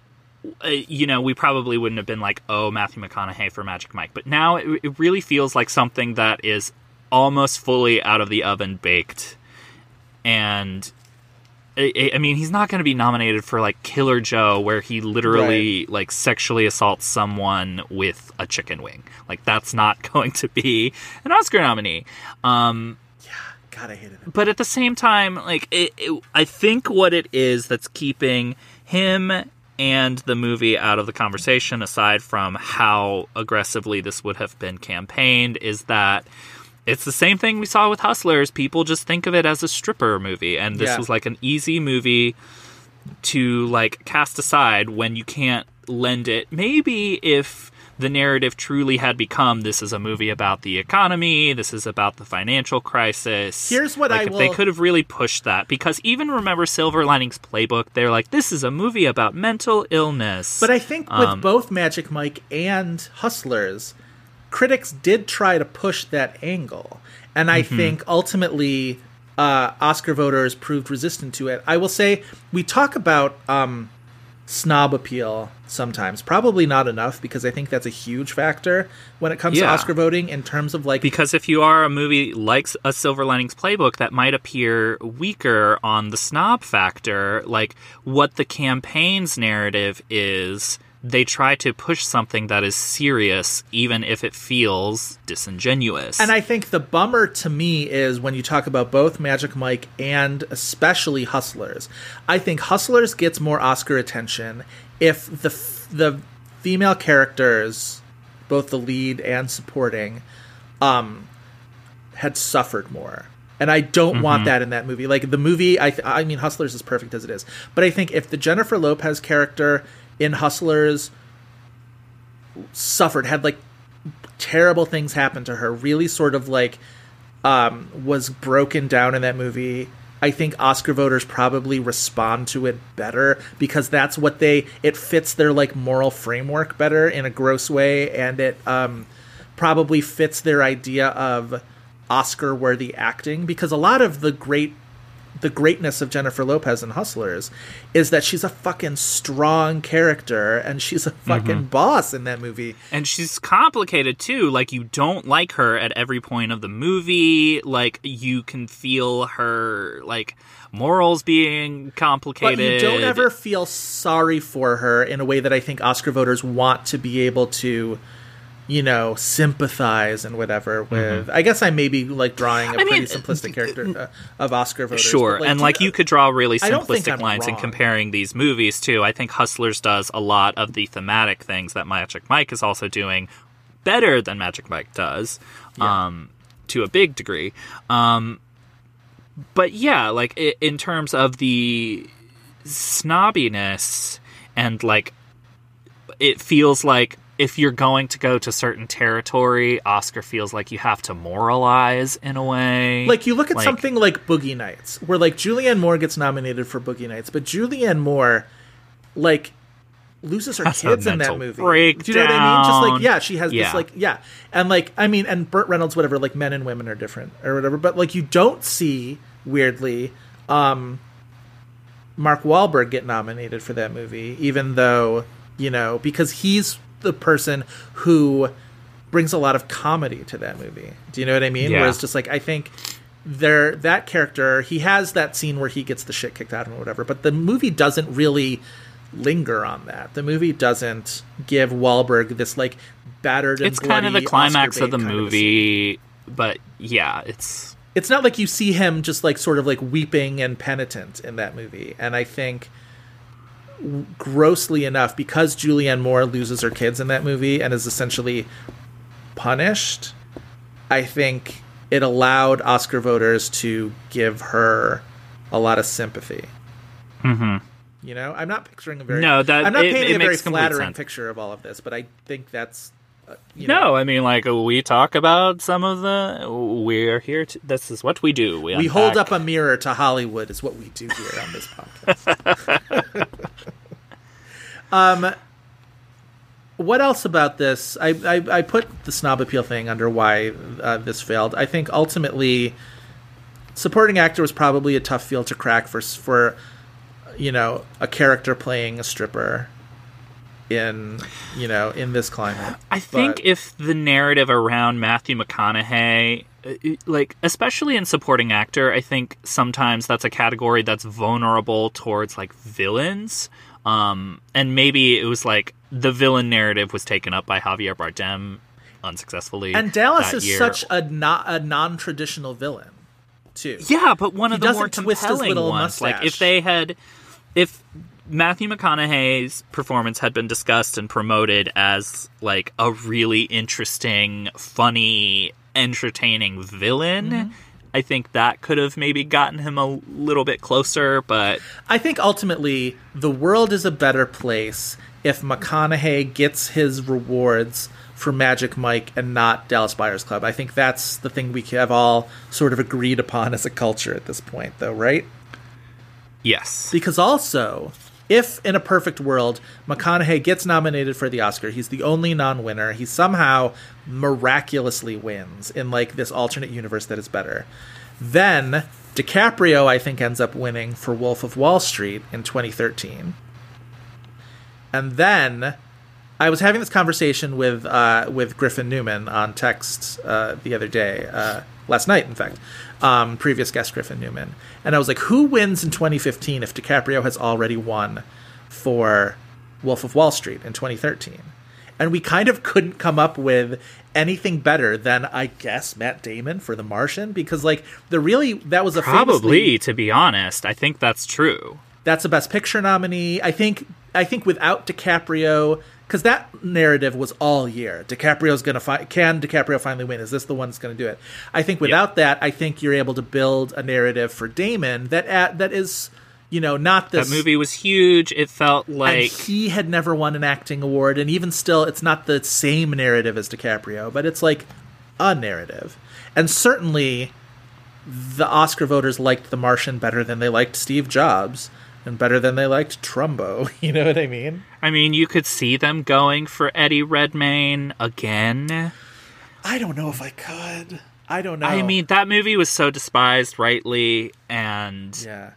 But the I- other I- thing, it it feels like that's maybe the other alternative. But I, I think, I do think if DiCaprio already has an Oscar and like that was so much of what the whole year's narrative was, I think maybe if you don't have this utter certainty that this actor is going to be getting this award, it does shake up the field to maybe let in some other people. I think that's true. I still think DiCaprio gets nominated.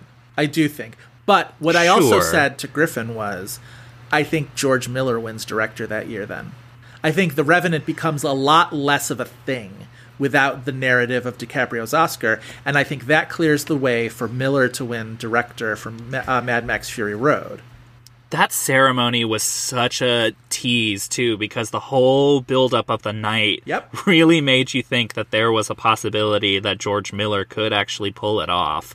But it hit this wall Yeah. of Mad Max trajectory through the night where it's like it won its last award and you could feel it winning its last award after how many did it get? Six? Uh, I thought Five? it was five, but um, Fury Road wins six. That's wild that it won six and not a director or picture. I'm so glad that. Spotlight. I'm glad that Spotlight won Best Picture. Spotlight bookending that ceremony. But yeah, I think without the Revenant there to write that narrative, because again, the big part of that movie's narrative was the arduousness, the the you know the scope of it all, and I think that's a little bit less of a thing. And also, Iñárritu had already won the year before, so it would have been easy to let that sort of ease up a little bit.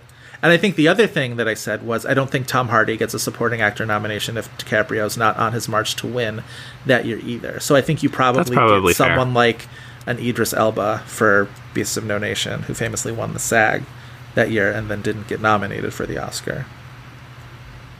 I like to play what ifs. It's fun.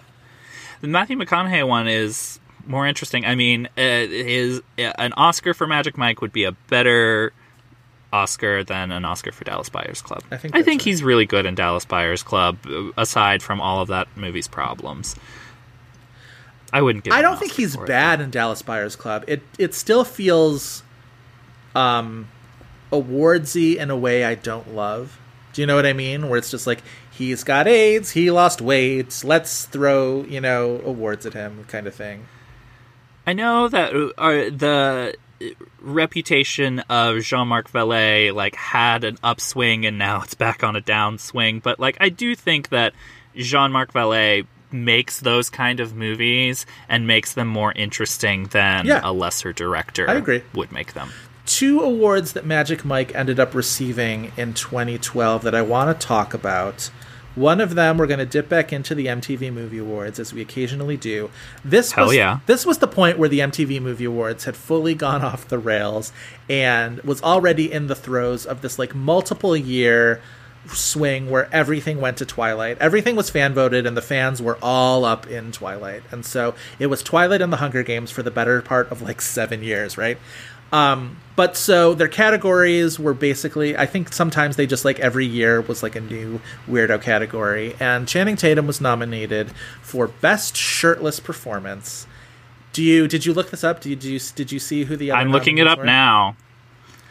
Taylor Lautner wins for Twilight Breaking Dawn Part 2. So this was the end of the the Twilight Of Twilight's swing. reign.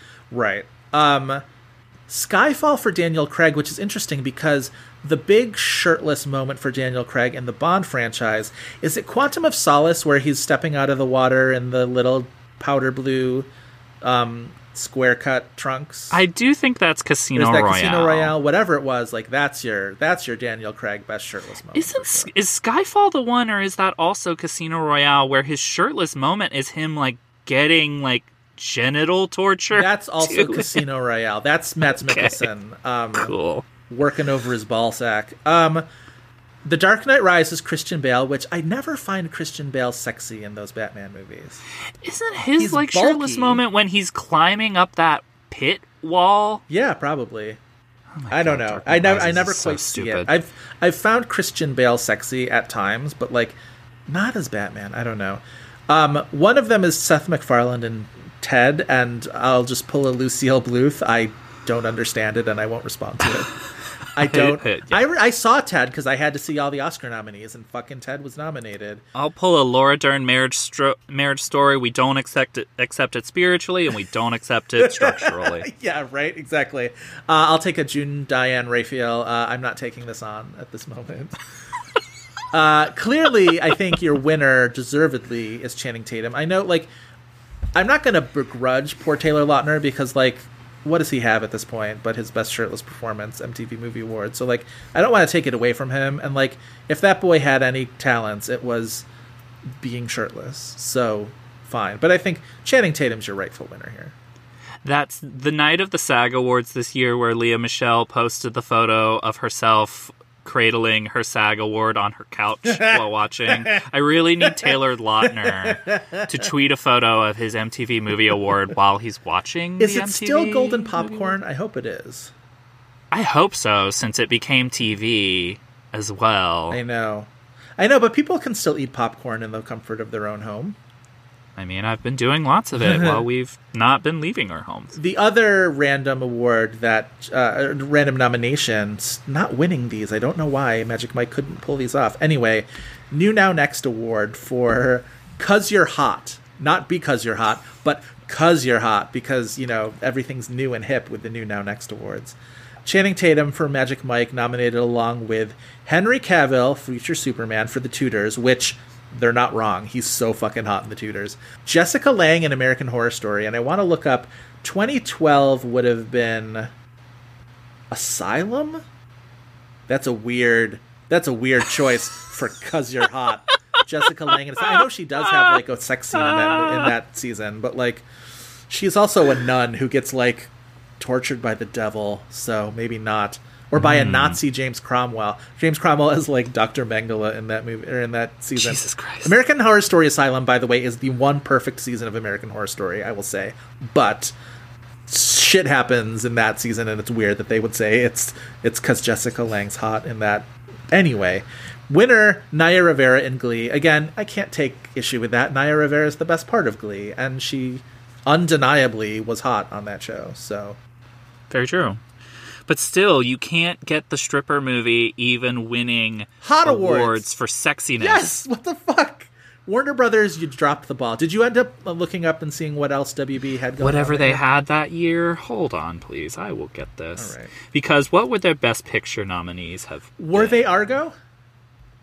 I guess it's Argo, and they were putting everything in their Argo stuff. They had enough problems to deal with with Affleck getting that left off of the director list. They had to really like double back and fucking hustle to get Argo the win. And but it was sure like the second that Argo was seen, everybody was like, "Boom! Argo is best picture." that was a Um, TIFF premiere, right? Uh, Telluride. That was the no. That was the year where Telluride and Tiff started like fighting because it was supposed to be Right. A Right. um TIFF world premiere, and like Telluride used to do these like sneak preview screenings of whatever. where Right. it's, It like, doesn't people knew what count the as a movie was. premiere, but it like Yeah. yeah. they also did it um, with Twelve Years a Slave. Yeah. Um, Also, I remember Silver Linings Playbook being a big TIFF premiere movie that year, where all of a sudden, because we people weren't really Mm-hmm. they won the People's Choice. that wasn't really on people's radar so much. I think because that movie didn't that movie like get made very quickly. That I don't know about, but like there were more obvious movies because that was Weinstein Co. and Right. like they had more obvious movies to push that year that I think people hated. Yeah. Yeah, the only other Oscar nominee, at least that I'm seeing for Warner Brothers that year, was The Hobbit. Huh. So it's just Argo? Was I right that Argo is was WB? Argo and The Hobbit, and then I can't figure out whatever it would have been that they had that people didn't like. Maybe I'm just conflating it with The Hobbit, but Magic Mike was not a priority in there. Well, The Hobbit. I mean, they got the nomination for Alan Arkin just for saying "Argo, fuck yourself." The- that, yeah. that tells you how much effort they put into Matthew McConaughey. The Hobbit and Unexpected Journey got three Oscar nominations. Like that's I know that it's all in the very expected like visual effects and sound categories, but like nobody liked that movie. Nobody liked any of those movies, and I'm pretty sure they all got nominations at, on some level. I think that's true. Maybe the third one did Maybe not because by the didn't. time the third one came out, But people were like, "I think we're done Desolation of Smaug definitely got a visual effects nomination. I'm just gonna keep saying Smaug. the desolation. The of Desolation of Smaug, which was the only one that they had to pull from. Oh no, wait, Battle of Five Armies, which was originally supposed to be there and back again, right? And they were like, "That's gay. We're gonna make it a battle." The whole marketing of that whole trilogy, where just like it's going to be one movie, no, it's going to be two movies, no, it's going to be three, and one of them's going to be called The Desolation of Smaug, and then one of them would be about a f- big battle between not one army, not two, not three, not four, but five. It's just like we're still not going to be excited about this. You're right, though. I don't think that got nominated for anything. It certainly Battle of the Five Armies was not a Okay. Battle of the Five Armies, Desolation of Smaug, There and Back Again, An Unexpected Journey. Jujubee's Give- journey. I'm still here. Okay, no, no, no, no. The Hobbit subtitles give them to this year's Best Picture nominees. Obviously, Desolation of Smaug is Les Miserables, Desolation of Smaug. I would say Argo, There and Back Again, Wait, okay, we're doing the 2012 nominees. All right. Best Picture nominees. Yeah, Argo is definitely there and back again. That's for sure. There and Back Again. Um, you could also say Beasts of the Southern Wild, There and Back Again. You could also say Amor is there and back again. no, Amor is the desolation of Smaug. Truly, like Amor, the Desolation of Smaug. uh, Silver Linings Playbook is the Battle of the Five Armies, just for the like football explanation scenes. right, right. Um, is Lincoln an unexpected journey, or is Lincoln the I guess of the Five Beasts of the Southern Wild is an unexpected journey. Yeah, I mean, in, in in many ways, most movies you could just Are subtitle an unexpected journey for sure. Life of Pi, an unexpected journey. That actually sounds nice. Yeah, it does, doesn't it? Um, Zero Dark Thirty is kind of there and back again, right? Kind of in terms of American foreign policy. um, yeah. What is Les Mis? Desolation of Smaug. Yeah, at least for the first half of it, right? God, Les Miserables is Wait, is, authentically one of the worst Best Picture. is Les nominees of my Miserables the. Desolation of Smaug, where Smaug is um the the student rebellion where the gets that gets desolated? Although I guess in the title of the Desolation of Smaug isn't Smaug getting desolated, but Smaug bringing the desolation. Smaug is the pores on the faces of all of the actors in the movie getting absolutely obliterated by Tom Hooper's camera. The desolation of Smaug just means like Aaron Tveit character gets killed, and truly, it's saddest part of that whole movie. I couldn't look at that gorgeous face anymore. What is Django Unchained? That's the desolation of Smaug. Uh, is that- is it an unexpected journey? I mean, again, they all are. It's kind of there and back again. Life of Pi is definitely there and back again.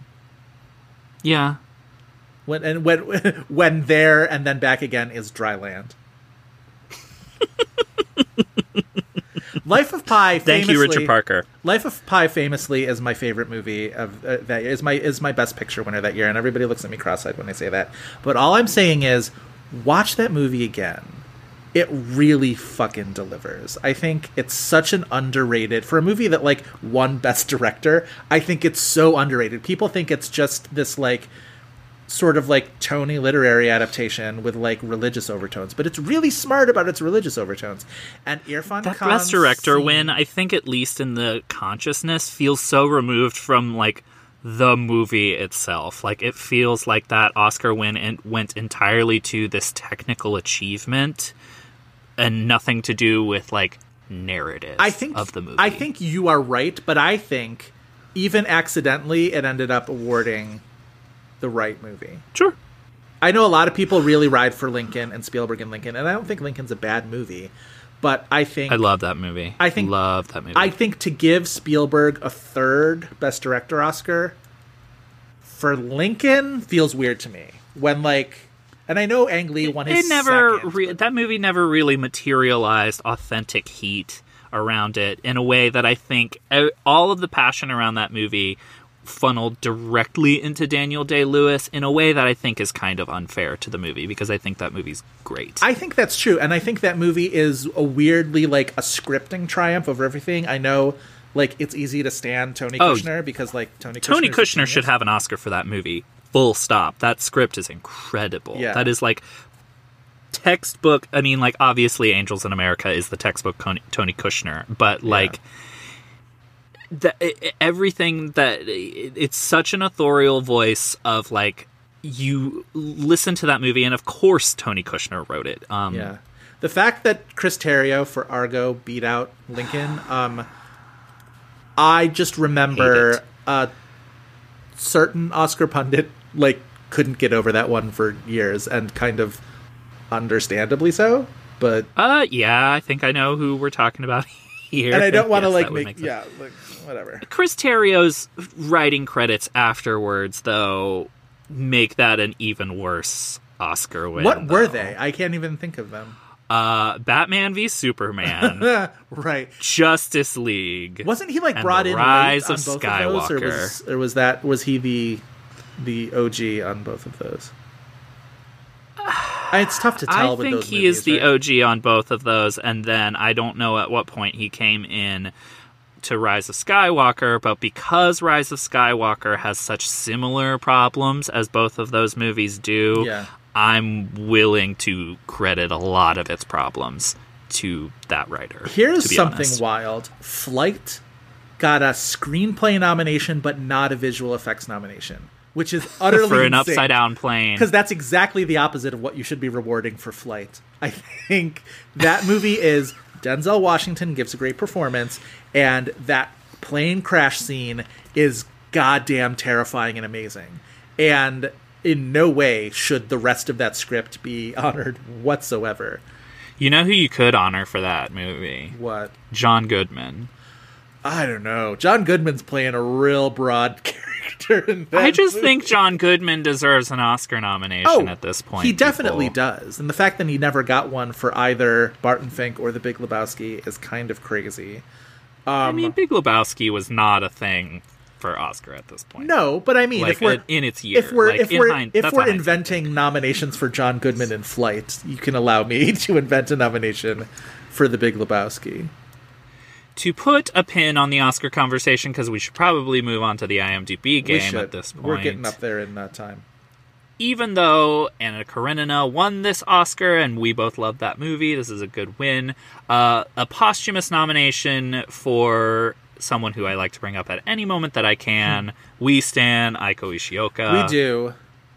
Nominated for Mirror Mirror posthumously. Her final work. Mirror Mirror's a Oscar winner for Bram movie. Stoker's Dracula. Yes. Legend, icon, moment. Now come on now. All right. uh, IMDb game. Christopher, tell the children. All right, so every week we end our episodes with the IMDb game where we challenge each other with an actor or actress to try to guess the top four titles that IMDb says they are most known for. If any of those titles are television or voiceover work, we mentioned that up front. After two wrong guesses, we get the remaining titles' release years as a clue. If that's not enough, it just becomes a free for all of hints where we make it rain on hints like dollar bills all over Matthew McConaughey doing the splits in a leopard G string. Excellent. That's exactly how I would have written it up myself. So, Chris, would you like to give or guess first? I'd like to give uh, first. Someone we've talked about as someone having multiple Oscars that feel like they should not have that many this early. Joseph, for you, I have Christoph Waltz. Oh boy. Well, it's interesting. Christoph Waltz probably has made more movies than I'm thinking he's made, but like it does sort of feel like we're dealing with a more limited set. Cuz it's not even like he was an actor who had this like great like bountiful career in Europe or whatever before he came over. He just I mean, of feels he like worked a lot, He but he was still unknown to American audiences, and I think he did some TV overseas as well. But it's not like he was this like beloved Euro actor or anything that like Quentin Tarantino discovered. I don't know. Um, it's I it's got to be. He truly has a very cha- if you look at the uh, his actual resume of credits, it is mind-bogglingly chaotic. I almost want to try and guess this four for four right off the bat, and then tell me how many I got wrong. Okay, we we can we can do that. We can do that. I but I honestly I feel very strongly that it's I may have picked this one to not be nice to you. well. Then you can So destroy you just dream. throw out those four guesses. So why not? my four guesses. God, what if I get all four wrong? Um, Inglourious Basterds, Django Unchained, Big Eyes, Spectre. You got two. Okay. Obviously, his Oscar wins are there. So not Spectre Not- and not Big Eyes. Okay. I will give you the years, though, as we've pointed out. Yeah. We're talking about a condensed time, so Uh-huh. I don't know how much that's going to help you. Right. 2011 and 2013. Is one of those Water for Elephants? It is not. Fuck. Okay. Water for Elephants, a movie we could do. Was that one of those years though? Water for Elephants. Water for Elephants was 2011, Was yes. 2011. Okay. Um, 11 and 13. Christoph Waltz. So not even downsizing. Not downsizing, a movie that I forgot that he was in, but looking at his credits, it makes absolute sense that he is in that terrible movie. I feel like I may have exhausted all of the Christoph Waltz movies that I know, which is You weird. haven't, because there's one that we have talked about doing Huh, okay. Um, that is not Big Eyes. that is not Big Eyes, right?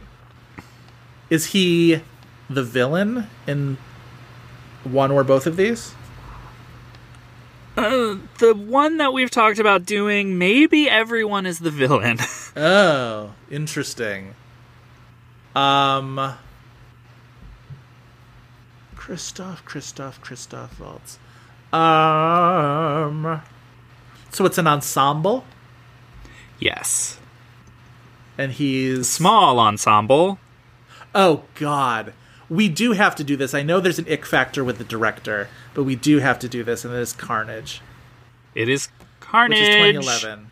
Yes, Roman Polanski's God of Carnage adaptation. Carnage. we have to. We have to do that. We can, you know, whatever, d- devote as little time as possible to Polanski, but like that is such a perfect this at Oscar buzz movie. I also never saw it because of the Polanski factor, and I'm I loved the play when I saw it on Broadway, so I am play. still like somewhat curious about Did it. Did you see like- the original cast?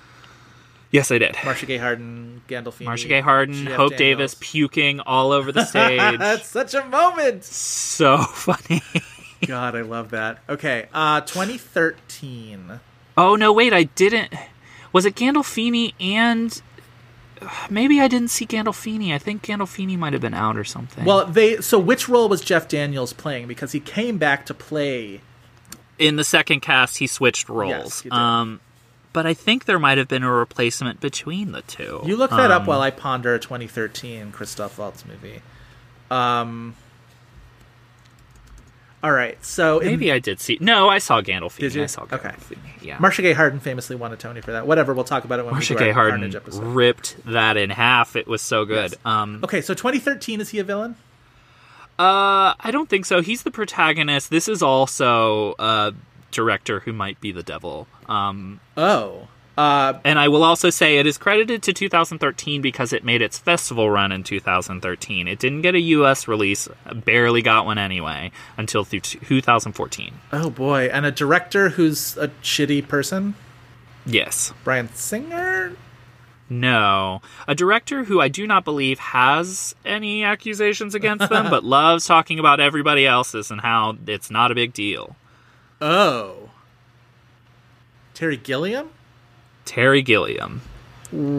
Fuck, what was Terry Gilliam making? It's not Tideland, poster- right? That that movie. No, kept. no, that's Jeff Bridges. Right. Um, the poster is Christoph Waltz and his head projected through space. He is bald, and there's like some type of microcosm uh, Photoshop over his where his brain would be. It looks like Fuck. you know Do I know this graphic movie? design is someone's passion. I definitely didn't see this movie. For a while there, Terry Gilliam was just sort of like noodling into projects that like I would never see, like that never sort Yeah, of like, like- ever happened. I'm gonna have to pass on that one.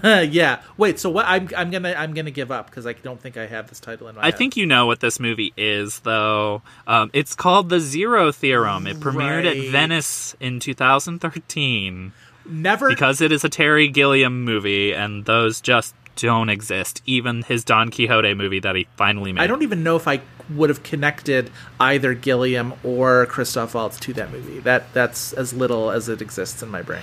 It is utterly shocking to me that that is on Christoph Yes. Waltz's known for. I think it's because he is first billed, and he is usually not. Yeah, but in still, movies. man. Okay. Well, that's a fail. For Yikes. Me. Okay. Who do you have for me? I think you're going to be able to get this one. So we talked about Soderbergh a lot in this episode. His most recent films last year, he made two Netflix movies. One is The Laundromat, but one Uh-huh. uh, is a movie that I think should deserves more attention, which is Yes. called High Flying Bird, which stars the great Andre Holland in a great performance. Like, see it for that, if if that alone. Truly, So, truly. Chris, you're going to guess the known four for Andre Holland. I'm gonna guess High Flying Bird and Moonlight. Uh, one of those is correct. Moonlight is correct, not High Flying Bird. Not High Flying Bird. Netflix never shows Yeah, up yeah. on stuff. Um, wait, is there any TV? Nope. So no, the Knick. Okay. Speaking of Andre Holland is Soderbergh, so sexy.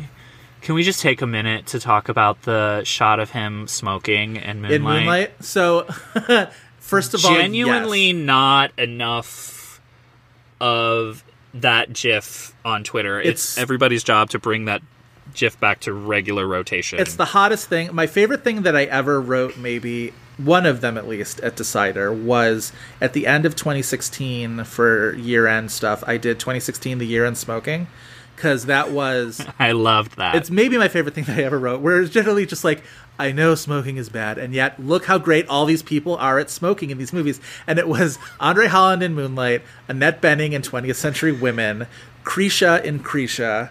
Um, wait, you keep guessing. I'm going to bring up this article because, like, I mean, no television makes this hard because he he's also in Castle Rock it's great in Castle Rock. First season with Sissy Spacek. Um, he's in Selma, so I'm gonna say Selma. Correct, Selma. 2016, the year in smoking. I had both Annette Bening and Elle Fanning in 20th Century Women. Well, they smoke together. Natalie Portman in Jackie, iconic Duh. smoking. Andre Holland, Krisha, Iconic smoking. iconic smoking. Um, oh, and that was the year of the Obama movies, and I think both of the Obama movies really made a point of being like, Barack used to smoke. like it was the whole thing. what a great year! Southside with You is good. I like Southside with You. I think I liked both of them. Not neither one of them like super loved, but like both Barry and South Southside with You, I thought were good. I'm kind of at a loss here. The thing about the Andre Holland shot in Moonlight is didn't Barry Jenkins say that shot was like not supposed to be in the movie that it was just like Andre Holland was legit taking a break and was like leaning up yeah, against the like wall they, it was just like a pickup. It randomly happened. fuck amazing. All right. Anyway, you're 2 and you've got one wrong guess. I might have to give up my other guess because everything that's coming to me is TV. Um, can't believe High Flying. Is More people in- need to watch Is High he in Flying the Bird. upcoming Barry Jenkins TV series? TV show? I don't think um because I think I'm trying to remember who. I know Joel Edgerton is in it. And is that thing at least Because finished? we So talked about we that. Maybe hopefully see that at some point. Like I think it's. I think they just either are very close to being done with Oh, filming, so. or they just finished it. All right, so do you want to Uh, burn a guess and get the years? Yeah. Okay. The years are 2013 and 2018. Okay, so something before Moonlight and something after Moonlight. Right. He is not the star of either of these, but one of them is a really small role, and one of them is just like I think a standard supporting role. Although I can't be Okay. positive because I never saw this movie. All right. Can I get like genres? Sure. One of them is a sports movie, and one of Ah. them is a uh, fantasy adventure thing. Okay, so like a genre movie and then a sports movie. Yep.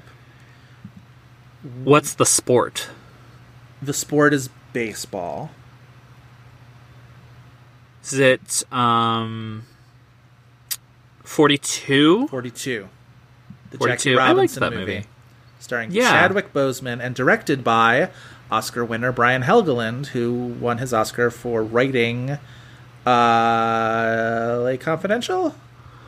Yeah. Right. And some people try to be like, let's get Harrison Ford nominated for this For- movie. Right, it's like, yeah. It's a pass, guys. Um, okay, so the fantasy movie 42 is older, so that would have been like that's the 2013 movie, the 2018 fantasy movie, which I'm guessing this is the smaller role. Yes.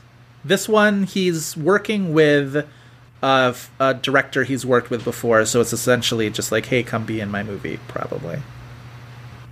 Director he's worked before. I'm guessing it's not Brian Helgeland. It's not Brian Helgeland. Um,